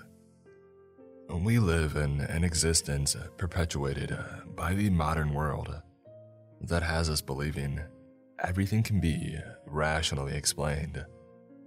Science, reason, and logic have, for the most part, appeared to have triumphed over superstition. I was once like this too, uh, understanding with near certainty that if I could not touch or observe something myself, that it was likely to have no substance behind it and not exist. This all changed when uh, I lost my wife. We had been together for years, and our favorite thing to do was travel together. The only issue was that we had very different ideas of what constituted a vacation. She loved lounging on beaches, reading books, and sipping fruity drinks as she relaxed and forgot about the hustle of the world back home. I, on the other hand, am a huge history buff. I love visiting ancient sites and walking in the footsteps of those who had lived hundreds of thousands of years before. Naturally, this meant that we took several trips to the Mediterranean as a compromise. Italy, Greece, Spain, and Egypt, to name a few. All places where you can easily find new beaches and historical sites within a stone's throw. The pandemic, however, really put a stop to our plans for several months. As we were on lockdown and constantly working from home, the idea of a getaway started to become more and more appealing. Unfortunately, no place in Europe would take us at the time, having closed off their borders to Americans. However, we did find a place which was accessible to us Mexico. The more that we looked into it, the more perfect it began to seem. Countless beaches and resorts, and if we chose the right region, we could easily take a day tour to some Mayan ruins. we would both get what we wanted, and also finally be able to get out of the house for a little while. I booked us the plane tickets and the resort room, and in a few weeks, we were packing and getting all ready for our trip. The flight there went smoothly, as did the first few days of our vacation. I hate to admit it, but my wife did have a point. It was nice to just lay there on the beach, having cocktails and not having to worry about a thing. The resort that we were staying in was nice, with all of our meals and drinks already included. Given how much the world had changed in just the last several months, it was so nice to finally take a break from everything. The day of our booked tour came just a couple of days before we were scheduled to fly home. A scheduled tour bus picked us up in a designated location, along with 10 other tourists. The tour guide, Miguel, laid out our schedule of the day as the bus began to drive. We would first be taken to the ancient Maya ruins of Chichen Itza, followed by a lunch at a local restaurant. After this, we would stop for a brief swim in a cenote, which is a sinkhole that exposes groundwater, after which we would be brought back to our hotel. I found walking the ruins of Chichen Itza very interesting. Miguel took us all on our guided tour of the site, explaining the ancient way of life of the Maya. He went into great depths about their gods, such as Itzam, who appeared to be the head honcho among all the gods, the rain god Chak, and Ekchua, the god of human sacrifice. Although she wasn't nearly as intrigued as I was, I could tell my wife was feigning fascination for my sake. I could tell that she was very much looking forward to a swim in the cenote, as it appeared to be more in line with what she enjoyed to do. And of course, it would give her some pretty epic picture to put up on her Instagram. Once we had finished touring Chichen Itza and had finished eating our lunch, our tour bus took us to the cenote. I must admit, it was very picturesque. The light coming in from the top of the sinkhole gave the water an exceptionally light blue appearance. The limestone surrounding the interior of the sinkhole gave it a much more surreal form. We were told that we had an hour in the cenote, which was plenty of time to swim around and take pictures. True to his word, within an hour, Miguel had called us all back, saying that time was up and that we had to return to the tour bus. Of all the tourists, my wife and I had swum the furthest away from the crude ladder that was used to get into the water. We waited as all the other tourists had gotten out of the water and started walking out of the cenote. And then we began to swim over to the ladder, jokingly making it into a race. Childishly ecstatic that I had won, I climbed up the ladder first, with both of us laughing over the moment of fun that we had just had. As I made the transition from the last step of the ladder to the platform, I heard a splash and some air bubbles. I turned around, only to see that my wife was no longer there. I thought it was a joke at first. So I just stood there, with my arms crossed and a smug look on my face, waiting for my wife to breach the surface of the water, laughing 10 seconds, 30 seconds. After a minute, I became worried. I jumped in to find her, but the cenote was too deep, and the visibility under the water was not great to begin with. I jumped out, barely noticing that it had started to rain, and frantically ran to Miguel, hysterically explaining everything that had happened the authorities were called in, and they came with some diving equipment. They frustratingly took their time, believing that after all the time had passed since my wife had gone missing, that this was not a rescue, but a body retrieval. They spent what seemed like hours diving in the cenote, but they couldn't find any trace of her. They appeared to want to just give up and go home. I pleaded with them in hysterics. I didn't know any Spanish and they knew very little English. Most of the translation between us was being done by the tour guide Miguel. As I sank to the ground, about to break into tears. One of the officers patted me on the shoulder. I looked up at him. He was an older man, probably in his 50s or 60s, probably not far from retirement. He had a look of pity on his face. I'm sorry, mijo, he said. The old gods, they still take sometimes. With another pat on my shoulder, he walked to join his comrades in the police car. I was shuttled back to my hotel, sitting in a dumbstruck silence. All I could think about was what the old officer had told me. The old gods. Sometimes they still take. Upon returning to our room, all I wanted to do was uh, lay down and cry. Just 12 hours ago, I had my wife here with me, and now I was all alone. I couldn't, though. I couldn't just lay there and give up. I had this feeling that uh, I had to do something. Anything.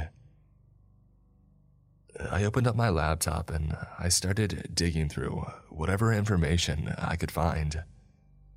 On cenotes, on this particular region of Mexico, on the Maya, anything that was even remotely related, I read up on. I found out that within a reasonable drive of where I was staying, there is a region of Mexico that remains heavily populated by Maya, who still follow some of the old traditions and beliefs of their ancient ancestors. As soon as the sun rose, I rented a car and made my way in the direction of this area. About an hour in, the road ceased to be paved, and I was driving on dirt. I stopped at every village I could. I stopped to talk to everyone who was on the side of the road. I pleaded with them to help me. Unfortunately, this wasn't an area where English was well known. I used hand gestures and every other form of communication that I could possibly think of, but nothing was working for me. After what seemed like hours of trying to communicate with the local Maya. I was ready to just sink to my knees, as I did near the cenote, and give up. But at that moment, a woman carrying a basket of corn passed by. I hear you. You speak to others, she said. I was dumbstruck. It was obvious her English was very rudimentary, but it was the most that I had heard out of anyone near here. Without another word, I simply went on about what had happened to my wife. She listened, probably only understanding less than half of what I was saying, but her eyes got wide when I mentioned the word uh, cenote. God Chak, very powerful, live in bottom of cenote. Who? I asked back. Chak, god of, of. She seemed to not have the words. She pointed to the sky and then made a gesture with her fingers coming down. Rain, I exclaimed. See, rain, she answered back. In old time, before Spanish, our people push pretty girls in cenote for Chak. He give rain. It was all making sense. The ancient Maya used to sacrifice young girls in cenote all over uh, the Yucatan Peninsula. Cenote, just like the one that we were swimming in uh, just the other day. I threw a hundred dollar bill at the woman in my haste, without saying another word, and I got back in the car. I drove back all the way on the dirt road, past the tourist area that we were staying at, and all the way back to the cenote. I noticed it was abandoned with no tourists. Probably none of the tour guides wanted to risk it after what had happened to my wife just the day before. I spoke to the water, feeling like an idiot, but not knowing uh, what else to do. I pleaded with Chak. I begged him. Finally, I promised him. As soon as the last word left my lips, bubbles appeared at the surface. My wife breached the water looking just as she had the last time that I saw her. I helped her out of the cenote and embraced her harder than I ever had before. Told her that I loved her. She appeared confused as to why we were alone at the cenote at night. And as I spoke more to her, she appeared to have no memory of the past day. I didn't press the subject any further, driving us back to our hotel. We only had a day left in our vacation after all that, and I let her enjoy every second of it, lounging on the beach. Although my heart did drop every time she stepped in the water. Fortunately, nothing bad happened.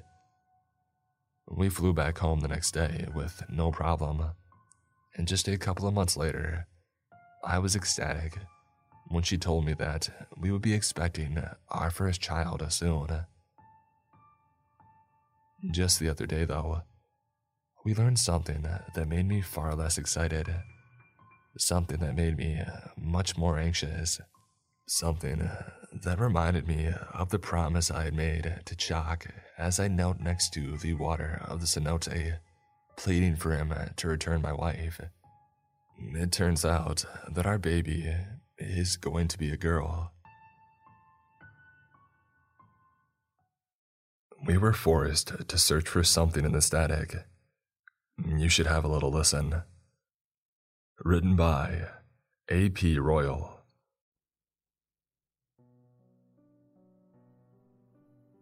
When the elders spoke, you listened. I learned this from an early age. And those that didn't, the problem children, they never seemed to last. So I listened. The problem was, I didn't always understand. Why were they keeping us here? Why the same routine? They would never tell me. Plus, I wanted to survive. So I was a good little boy. I looked around at the other good little boys and girls, the solemn faces of kids who were once happy. We should have been in school. Instead, uh, we were here. Our mornings were spent in the static, sat side by side, row by row, on long tables. This part of the facility was called the Great Room, but nothing great happened here. It was a cold metal box with dim fluorescent lighting. The humdrum buzzing would start low, as a noise that was almost soothing. I could never pinpoint the source, but my best guess was the ventilation system. The vibrations slowly crept up on you as the static incrementally got louder. Sometimes it would buzz, sometimes hiss, sometimes hum. It seemed to fluctuate and change depending on uh, the frequency they were using. Eventually, it would be turned all the way up, turning into a deafening crackle. The sound waves were deafening, pounding your eardrums and rattling your skull.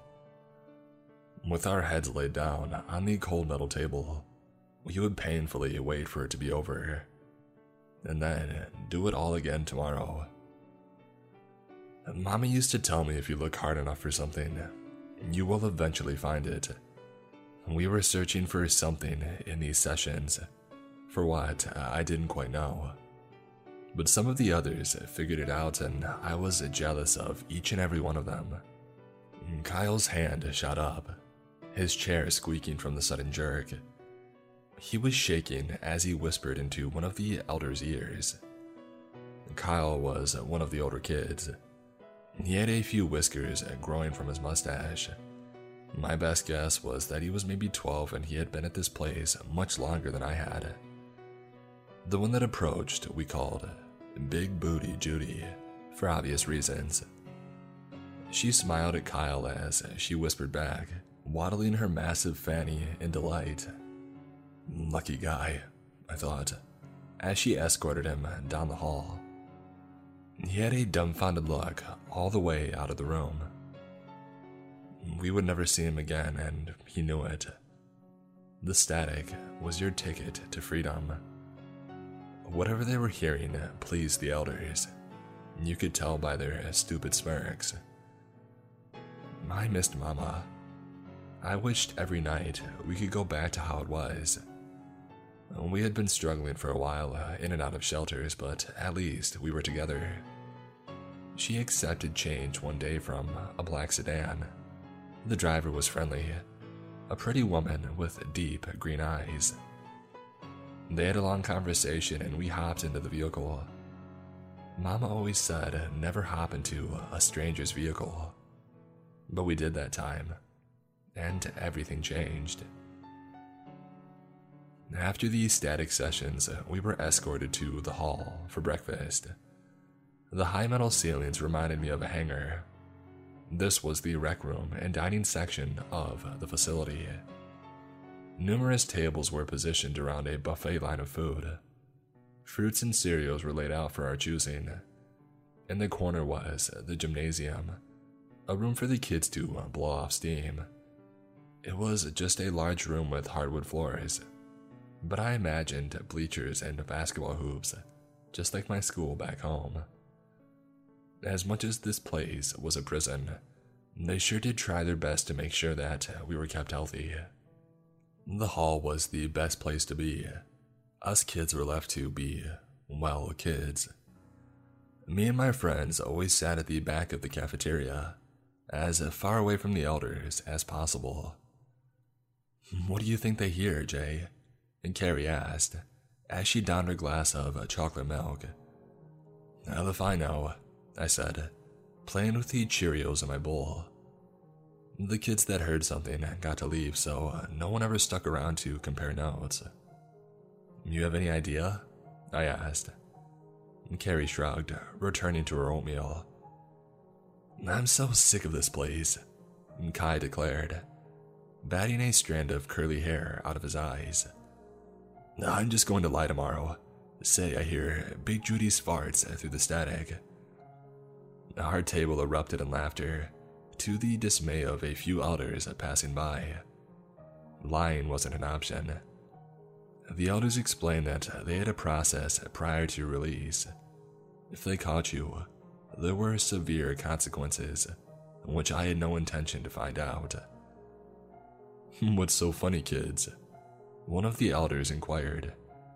He was an older man with a peculiar smell of mothballs. Oh, nothing here. Uh, I mean, Harry, Kai said. Carrie and I snickered, almost choking on our food. You better focus today, Kai. Wouldn't want to put you in your place again, like last week. The old man warned. That would be funny for me. Not so funny for you, he grinned. As he walked away, Carrie slapped Kai on the arm. You nearly gave it up. I couldn't help it, Kai chuckled. It's all that I could stare at. We watched the old man with his hands behind his back, slowly perusing the other tables for mischief. I'm kind of jealous. Those things must keep him warm in the winter, I said. Our table shook again with laughter as Earmuff Harry glared back at us. I imagined his long, white ear hairs swaying by as he walked. Without friends like Kai and Carrie, I didn't think I could have made it this long. The nicknames were mean, um, but they kept us sane and helped distract us from our gloomy predicament. The static boomed out from the intercom system. I'll proceed to the viewing room. A raspy voice announced. You heard the intercom. Get a move on. Earmuff Harry shouted. Everyone from the cafeteria and gymnasium were funneled down a narrow hallway. The access door was only opened during viewing hours. I glanced at the countless doors that we passed by, wondering what was beyond them. And then I thought twice and hoped to never find out. The elder that we called Freddy Flax was making himself useful. He held the door open and shouted, Find your seat, put your headphones on, you know the drill. All of the elders wore the same uniform black button up shirt and black jeans, but no one wore them quite like Freddy. He left a few buttons loose and wore the smallest size possible. Wants us to be afraid of his roided up muscles. Kaya joked once. It worked on me. I minded my P's and Q's around him. The viewing room was a cramped space with rows of single wooden desks. The tablets sat with a metal stand anchoring them to the table. I made my way to my seat, waving bye to Kai and Carrie. Returning kids always sat in the same spot. Our name laminated and glued to the back of the seat. Mine was memorized. Fourth row, third seat from the left. I powered up the tablet and grabbed the headphones. Only the media app worked on the damn thing. My sighed in boredom and opened up, viewing J Moir. Move. Pay attention, everyone. The quicker you finish, the more time you will have in the hall, Freddy yelled. Viewing time was insufferable, but you had to be on high alert. They were monitoring you closely in very tight quarters. Once, I had made the mistake of nodding off, and Fred swatted me so hard my neck had a nasty bruise for a week. And I was lucky, considering I had seen kids get dragged out, possibly to one of those uh, mystery rooms. It was the same video every time, the audio replaced with static. I watched the point of view footage of someone walking through the city at night. It looked like the downtown of a major hub, one that I didn't recognize. The atmosphere was lively. Traffic was jammed up on both sides of the street, and young people were lined up to get into restaurants and bars. I tried my best to pinpoint street names recognize landmarks, and any sort of clues. It was useless. I had never been outside of Greenwich, Connecticut, and without Google, it was information that would go nowhere. We entered one of the tall skyscraper buildings and took an elevator up to the top floor. It was a stunning garden terrace restaurant with twinkle lights around. We did a lap, walking around the edge of the rooftop outside of the restaurant, overlooking the city. And then uh, the video cut out. What do you guys see in yours? I asked as we made our way back to the cafeteria. Mine is some lake out in the country. It looks real pretty, Carrie said. I hope I get the chance to see it in person someday. Carrie smiled. Mine's on a spaceship. I'm strapped to the floor as these bug eyed things pick at my insides. Kai said. Really? Carrie asked. Kai laughed with glee. Nah, I wish. Mine's just some boring hotel. I shared mine as we contemplated uh, what the videos could mean. After viewing, we were free to do what we wanted. We usually spent it in the gymnasium playing tag or dodgeball. After dinner, we were chaperoned to our bedrooms in the south wing. A large room filled with bunk beds along the walls. Bedtime was quiet time, which meant zero communication.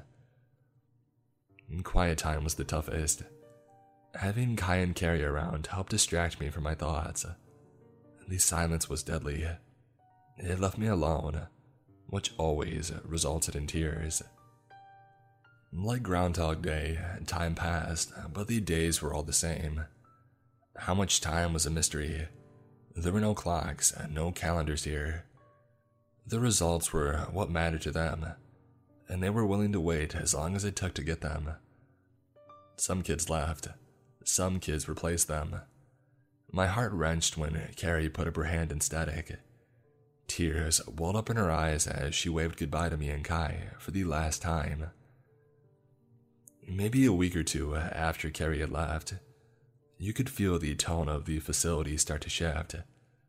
There was something going on in the background, something they were trying to conceal. But we noticed. The elders were a lot shorter with us. These static sessions were getting longer. And then one afternoon, loud beeps echoed uh, through the hall. Kai and I froze, puzzled looks across their faces. Code Black.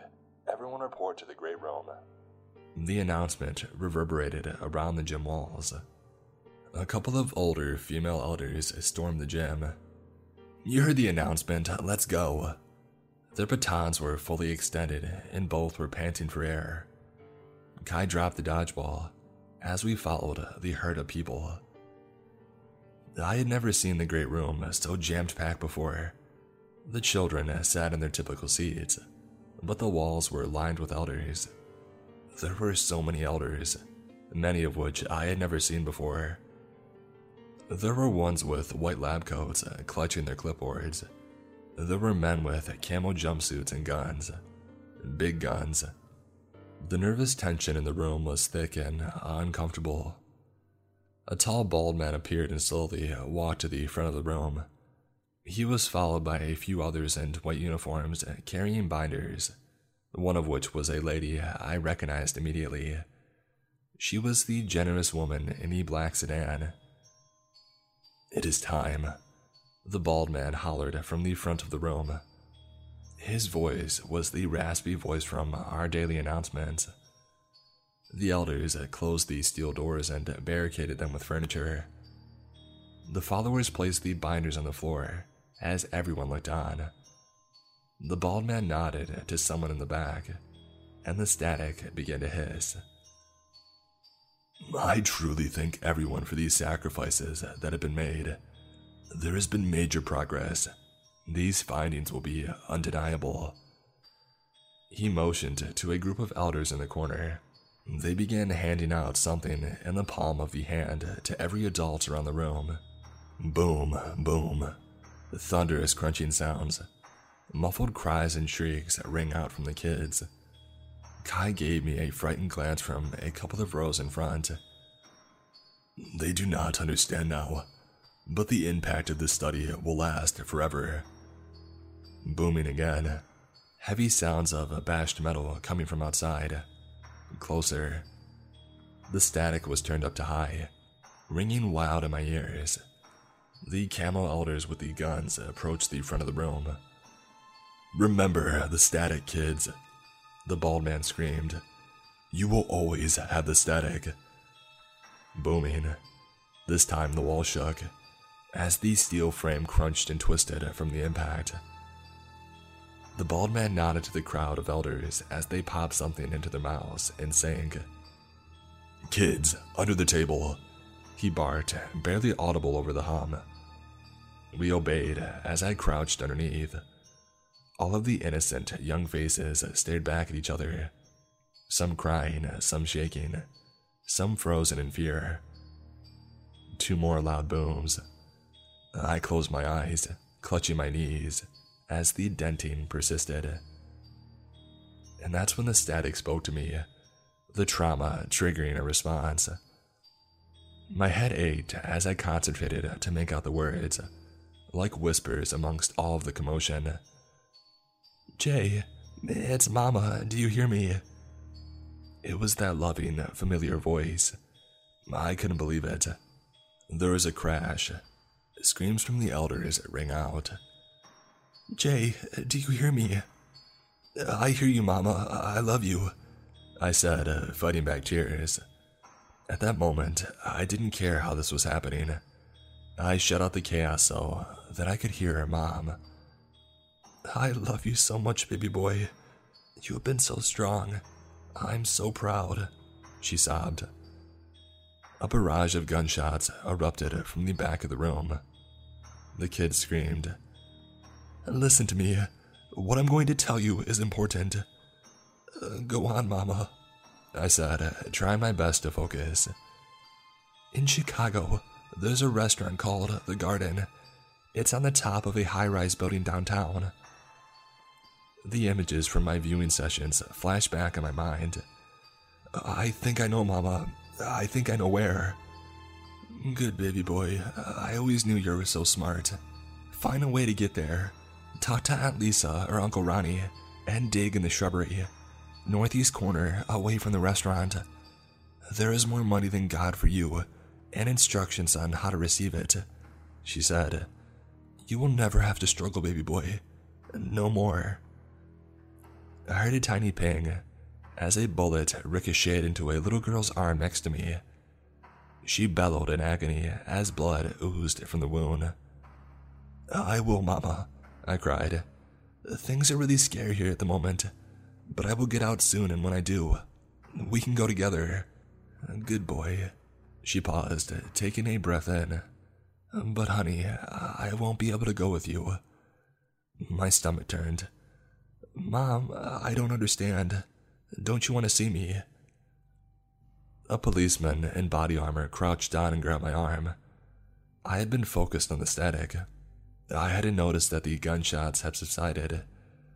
The children that survived were being ushered out, one by one, stepping around all the bodies in pools of blood.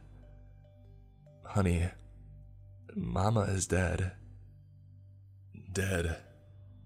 The word knocked the wind right out of my lungs. The room began to spin. None of this made sense. None of it at all. Honey, are you okay? I know this is a lot. I dug my heels into the concrete and wriggled free of the officer's grip. He reached down again for my arm but missed as I dropped down to my knees. The hell is wrong with you, kid? Look around. He motioned to the bodies, lifeless and scattered across the room. They all wore frozen expressions of terror, their wounds still seeping blood. I winced as I spotted Kai, a bullet wound through his forehead. It was carnage. And amongst it all, a few of the cops were stepping past the bodies they were trying their best to salvage the remains of a pile of bloody, shredded paper. We have to get out of here, he warned. I couldn't, not yet. Not after the bombshell that just dropped on me. Mama, that's crazy talk. It's not true. The static continued to steadily hum through the walls. I could see the officer in front of me, flagging down a few other officers by the door. Blood was splattered on their SWAT vests, like an abstract art piece. He grabbed my arm. Mama, they've got me. They're taking me away. I shrieked, as the three of them grabbed my flailing limbs. I resisted as best I could, pushing them away. Their combined strength was too much for me. They carried me out by my arms and legs, the deafening static fading away with every step. Be strong, baby boy, she wailed. Remember Chicago and the static. I was bawling hysterically as they carried me through the doorway into the hall. I love you.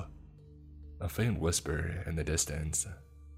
I was lugged past the remains of crunched metal as we turned left on a corridor.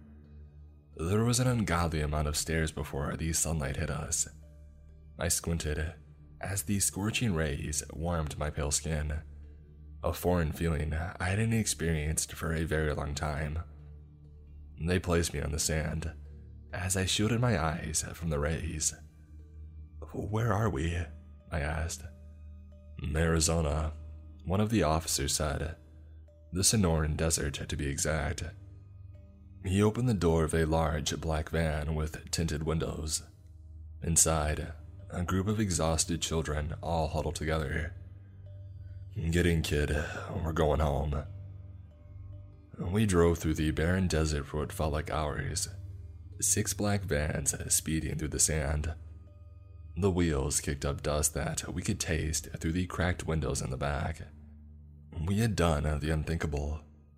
Escaped. The look of calm was evident on our faces. I closed my eyes, traveling through the streets of downtown Chicago in my dreams. I wiped the sleep away as we came to a stop. I imagined walking through a police station, just like a crime documentary. I was wrong. We were being ushered through the doors of a brick office building. Above the door, a sign read, For lease. Kids, you must be hungry, thirsty. A lady with kind eyes and a maroon dress shirt greeted us at the door. Her badge swayed side to side as she handed out brown paper bags and water bottles. My stomach growled in response as I peeked inside.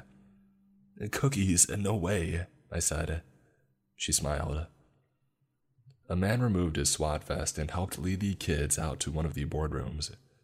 We were packed in there like sardines, with kids vastly outnumbering chairs. The overflow sat on the carpet and attacked their bag lunch tuna sandwiches, carrots and celery sticks, an apple, and chocolate chip cookies to top it all off.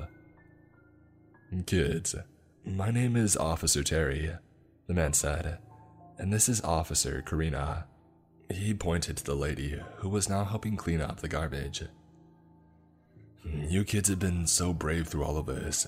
He paused, nervously tapping his fist on the table. We are going to get you home as soon as possible, wherever that may be. As there are so many of you here, we will need to get testimonies from each and every one of you, and then we can figure out our next steps forward. Then Terry and Karina took a child one by one into the office next door, while a couple of the other officers supervised us. We would wait 15 minutes or so and the next one would rotate through. It took hours, Karina nudged me awake when it was finally my turn. I spilled my guts out to them. The story came with a lot of tears. I told them everything about the facility. I even told them about the static, the money, even the communication with my mother. They were both extremely attentive. Karina feverishly took down notes and Terry raised his eyebrows during parts and stroked his mustache during others. It was such a relief to be heard, whether they believed me or not. When we finished, they cleaned up my clothing as best they could and gathered my contact info. Terry winked, rubbing my greasy mop of hair. We'll be in touch, kiddo. Take care of yourself. We called up Aunt Lisa, who had me on the first flight out of Scottsdale, Arizona, to Chicago, Illinois. Jay, look at you. I can't believe it's actually you. Aunt Lisa pulled me into her chest. She smelled like petunias and was wearing her favorite flowery blouse, the one she claimed hid her figure nicely. It had been four years since I last saw her, two and a half years stuck in the facility. All my auntie and uncle knew was that I was found and that the authorities were looking into the abduction. They asked about mom, and I didn't know what to say. I finally spat out that she was still missing. Aunt Lisa broke down, retreating to her bedroom, while Uncle Ronnie stuck around for condolences. I'm so sorry, Jay. They'll find her like they found you. He stopped to catch his composure. Jill had too much pride, you know.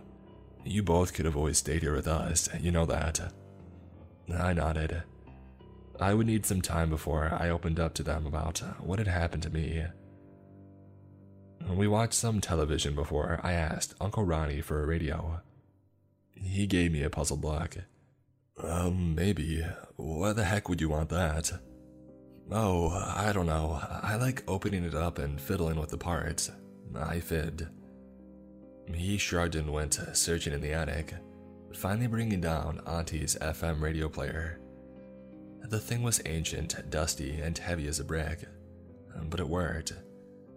The once traumatic buzzing now sounded like music to my ears. That night, I fiddled with the dials, searching through the FM frequency for Mom. Mama, can you hear me? The intensity of the static paled in comparison to the facility. You could hear a pitiful hissing, but it was hard to avoid the pop tunes and 80s hits. Uh, Mama. No response. I tried for another few hours or so before giving up. That night, I tossed and turned, wallowing in the emptiness that only an orphan could understand. The next morning, I lasered in on the restaurant, The Garden. It was an upscale tapas restaurant in the River North District. From their website, it looked like a place where you could shell out $100 and still go home hungry. Definitely not the sort of place for a snot nosed kid to walk into, unattended. Asking auntie or uncle to come here felt unreasonable and may raise unwanted questions. I had to come up with another way. We had basa fillets and rice for dinner that night. At around 8 p.m., I headed to my room. I told Aunt Lisa I was feeling tired. The fish didn't sit with me well, I said. I was going to turn in early and try to sleep it off. I locked the bedroom door and grabbed my backpack. I slipped on the nicest pair of clothes that I could find a white polo shirt, two sizes too small, and some equally tight black dress pants. They were Uncle Ronnie's clothes as a kid. Unflattering but passable, pending that I didn't rip a hole in my butt on the journey there. Slipping out the window was easy. I followed the eerie gleam of these streetlights half a block or so to the 401 bus stop. From the bench, I stared back at the brick bungalow and white picket fence, wondering what the hell I was doing. I took two buses to get there, the directions like a movie playing in the back of my mind. I was in the heart of downtown, the sounds of traffic and police sirens going off in the distance. The garden had an energy to it, an atmosphere that enveloped you as soon as you walked through the doors. There was a lineup right as you got off the elevators adults in slim fitted suits and ladies in elegant dresses. The garden terrace was a giant patio, complete with twinkle lights strung up along high wooden canopies. Bronze statues of uh, biblical figures were carefully dispersed amongst the dining area. I didn't have much to compare it to. We never had the money growing up to dine anywhere proper, but the design left me in awe. It would be hours waiting in this queue, so uh, I decided to walk to the front. Can I help you? The server asked, an annoyed tone in his voice. He spoke with a lisp and Ted Black slicked back hair. I was staring at the strange statue in front of him. It looked like Adam and Eve, bronze leaves covering their genitals. Oh, sorry, my mom and dad are just inside. I had to grab something from the car. Okay, sir, follow me, he said. Which table are you seated at? I scurried past him. It's okay, we're seated in the back, I'll find them. Dashing past the tables of people, I glanced back to ensure that he wasn't tailing me. The coast was clear. The restaurant was centered on the rooftop, making up approximately two thirds of the space. The surrounding periphery was pitch black and filled with potted plants. It truly was a garden, and this empty space left you alone to enjoy the views of the Windy City. But tonight, it was my excavation site. I followed my memories to the spot where the filming had ceased. I found the exact spot of shrubs and pulled out the flashlight from my bag. My heart sank. The soil looked like it had been disturbed already. The dirt was in uneven waves around the bush. I placed the light on the corner of the pot and sunk my fingers into the cool, wet earth.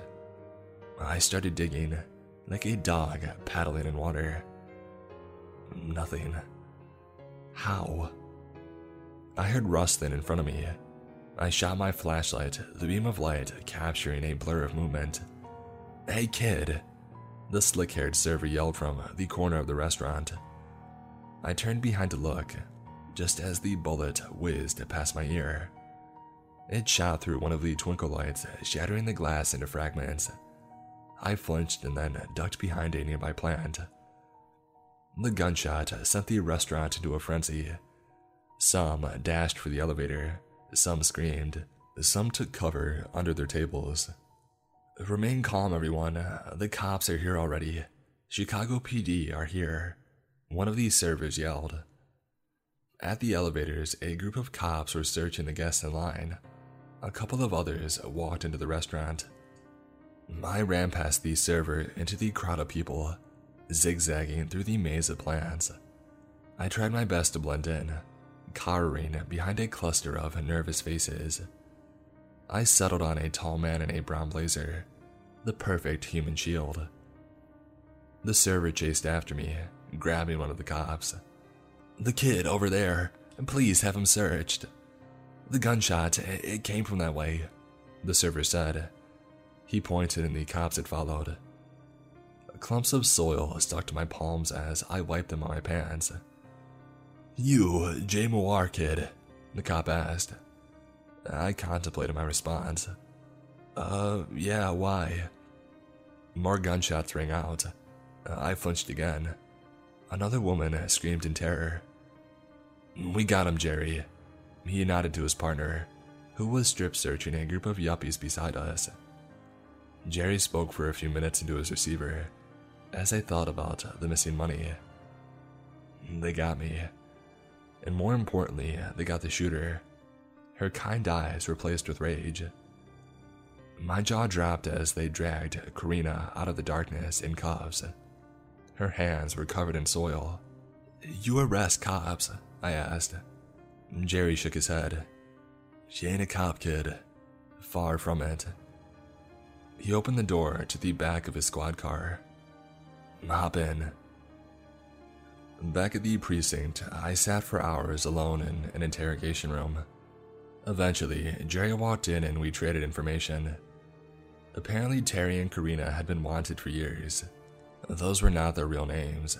They weren't cops and they were contract criminals. Jerry was able to link them to multiple organized crime groups, one of which specialized in deep voice fraud. What is deep voice? I asked. It's advanced AI technology. Basically, a program can copy your recorded voice and, through algorithms, generate a conversation which replicates your tone. He took a sip of his coffee. Someone had spotted Karina at O'Hare. We followed them to your aunt's house, Jay. Do you know that you were being followed? I shook my head. It seems like there are a lot of things I don't know. They apprehended Terry and a couple of other cops from Arizona, staking out the house. An undercover cop had followed Karina to the restaurant that night. They had also followed me there too. I told Jerry about my time at the facility and everything that I had been through. The only thing that I left out was the money. He seemed like a real cop, but I wasn't about to be fooled twice. I'm confused. Why would they want to kill me? We think they were contracted out by a group of hackers called uh, Dialects. They're powerful people, Jay, known for some of the biggest social engineering scams in the world. They're always uh, fighting battles for technology, for information, uh, for turf. Have you heard of this group before? I shook my head again. I thought you might have. Thought that maybe with your time at the facility, uh, that they believed you knew too much. You see, uh, our cybercrimes division has been tracking this group for years. He paused. We were able to recover some voice recordings that they had from your mother. My face went pale. We think she may still be alive. The police spent months uh, trying to track down Joe Mawar back in Greenwich.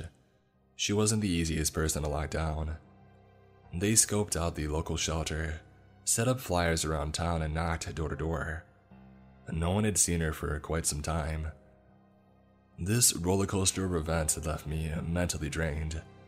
Aunt Lisa and Uncle Ronnie were amazing pillars of support, but the loneliness was overwhelming and taking its toll day by day. This new theory had my hopes up.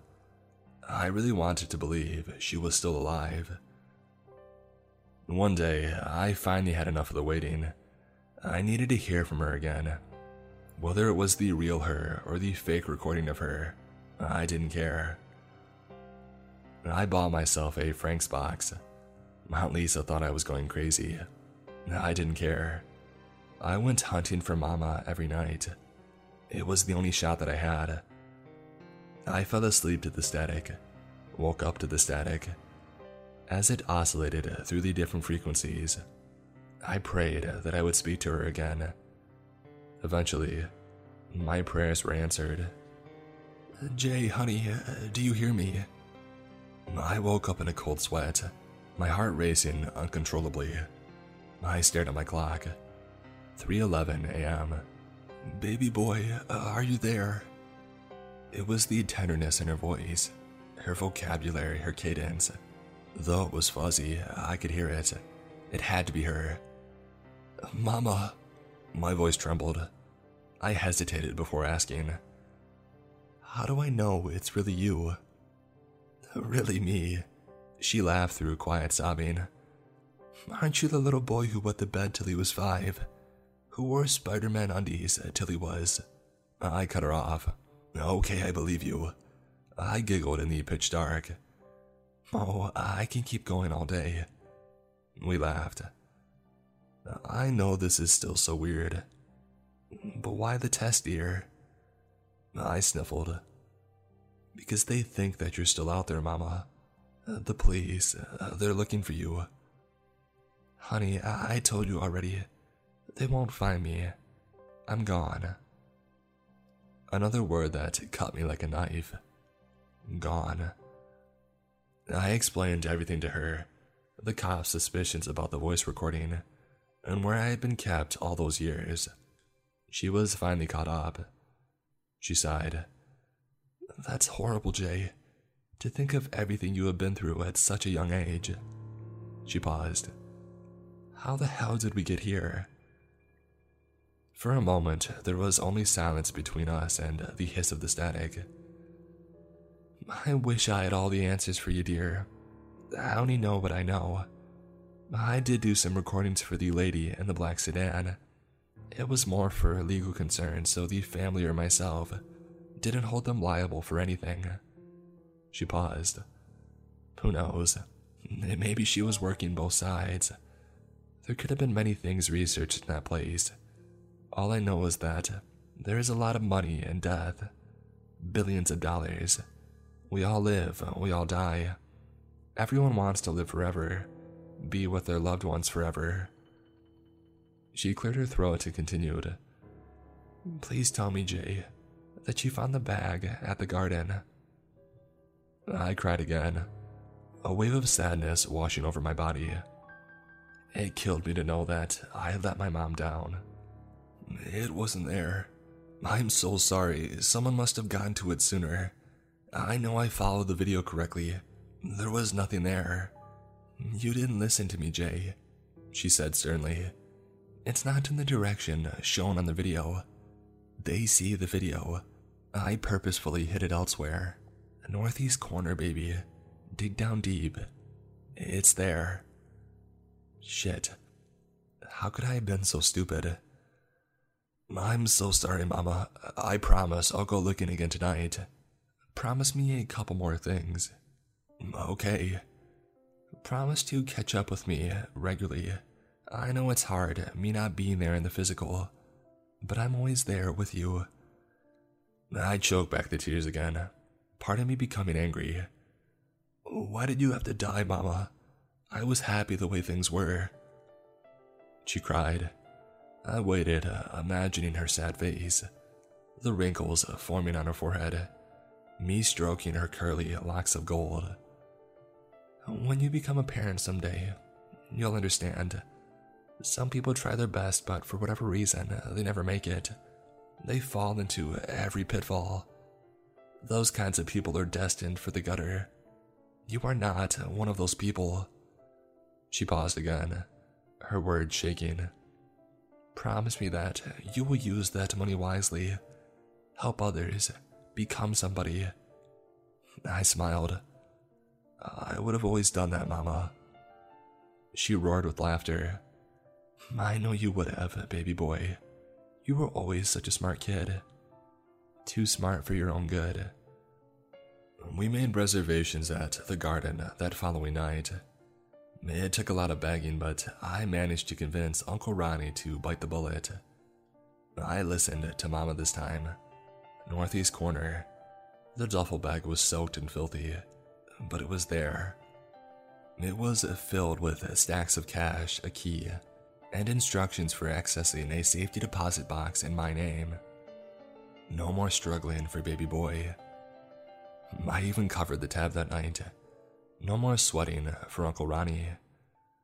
Most importantly, I planned to be somebody. I planned to make Mama proud. You honor the dead by living and never forgetting who they were.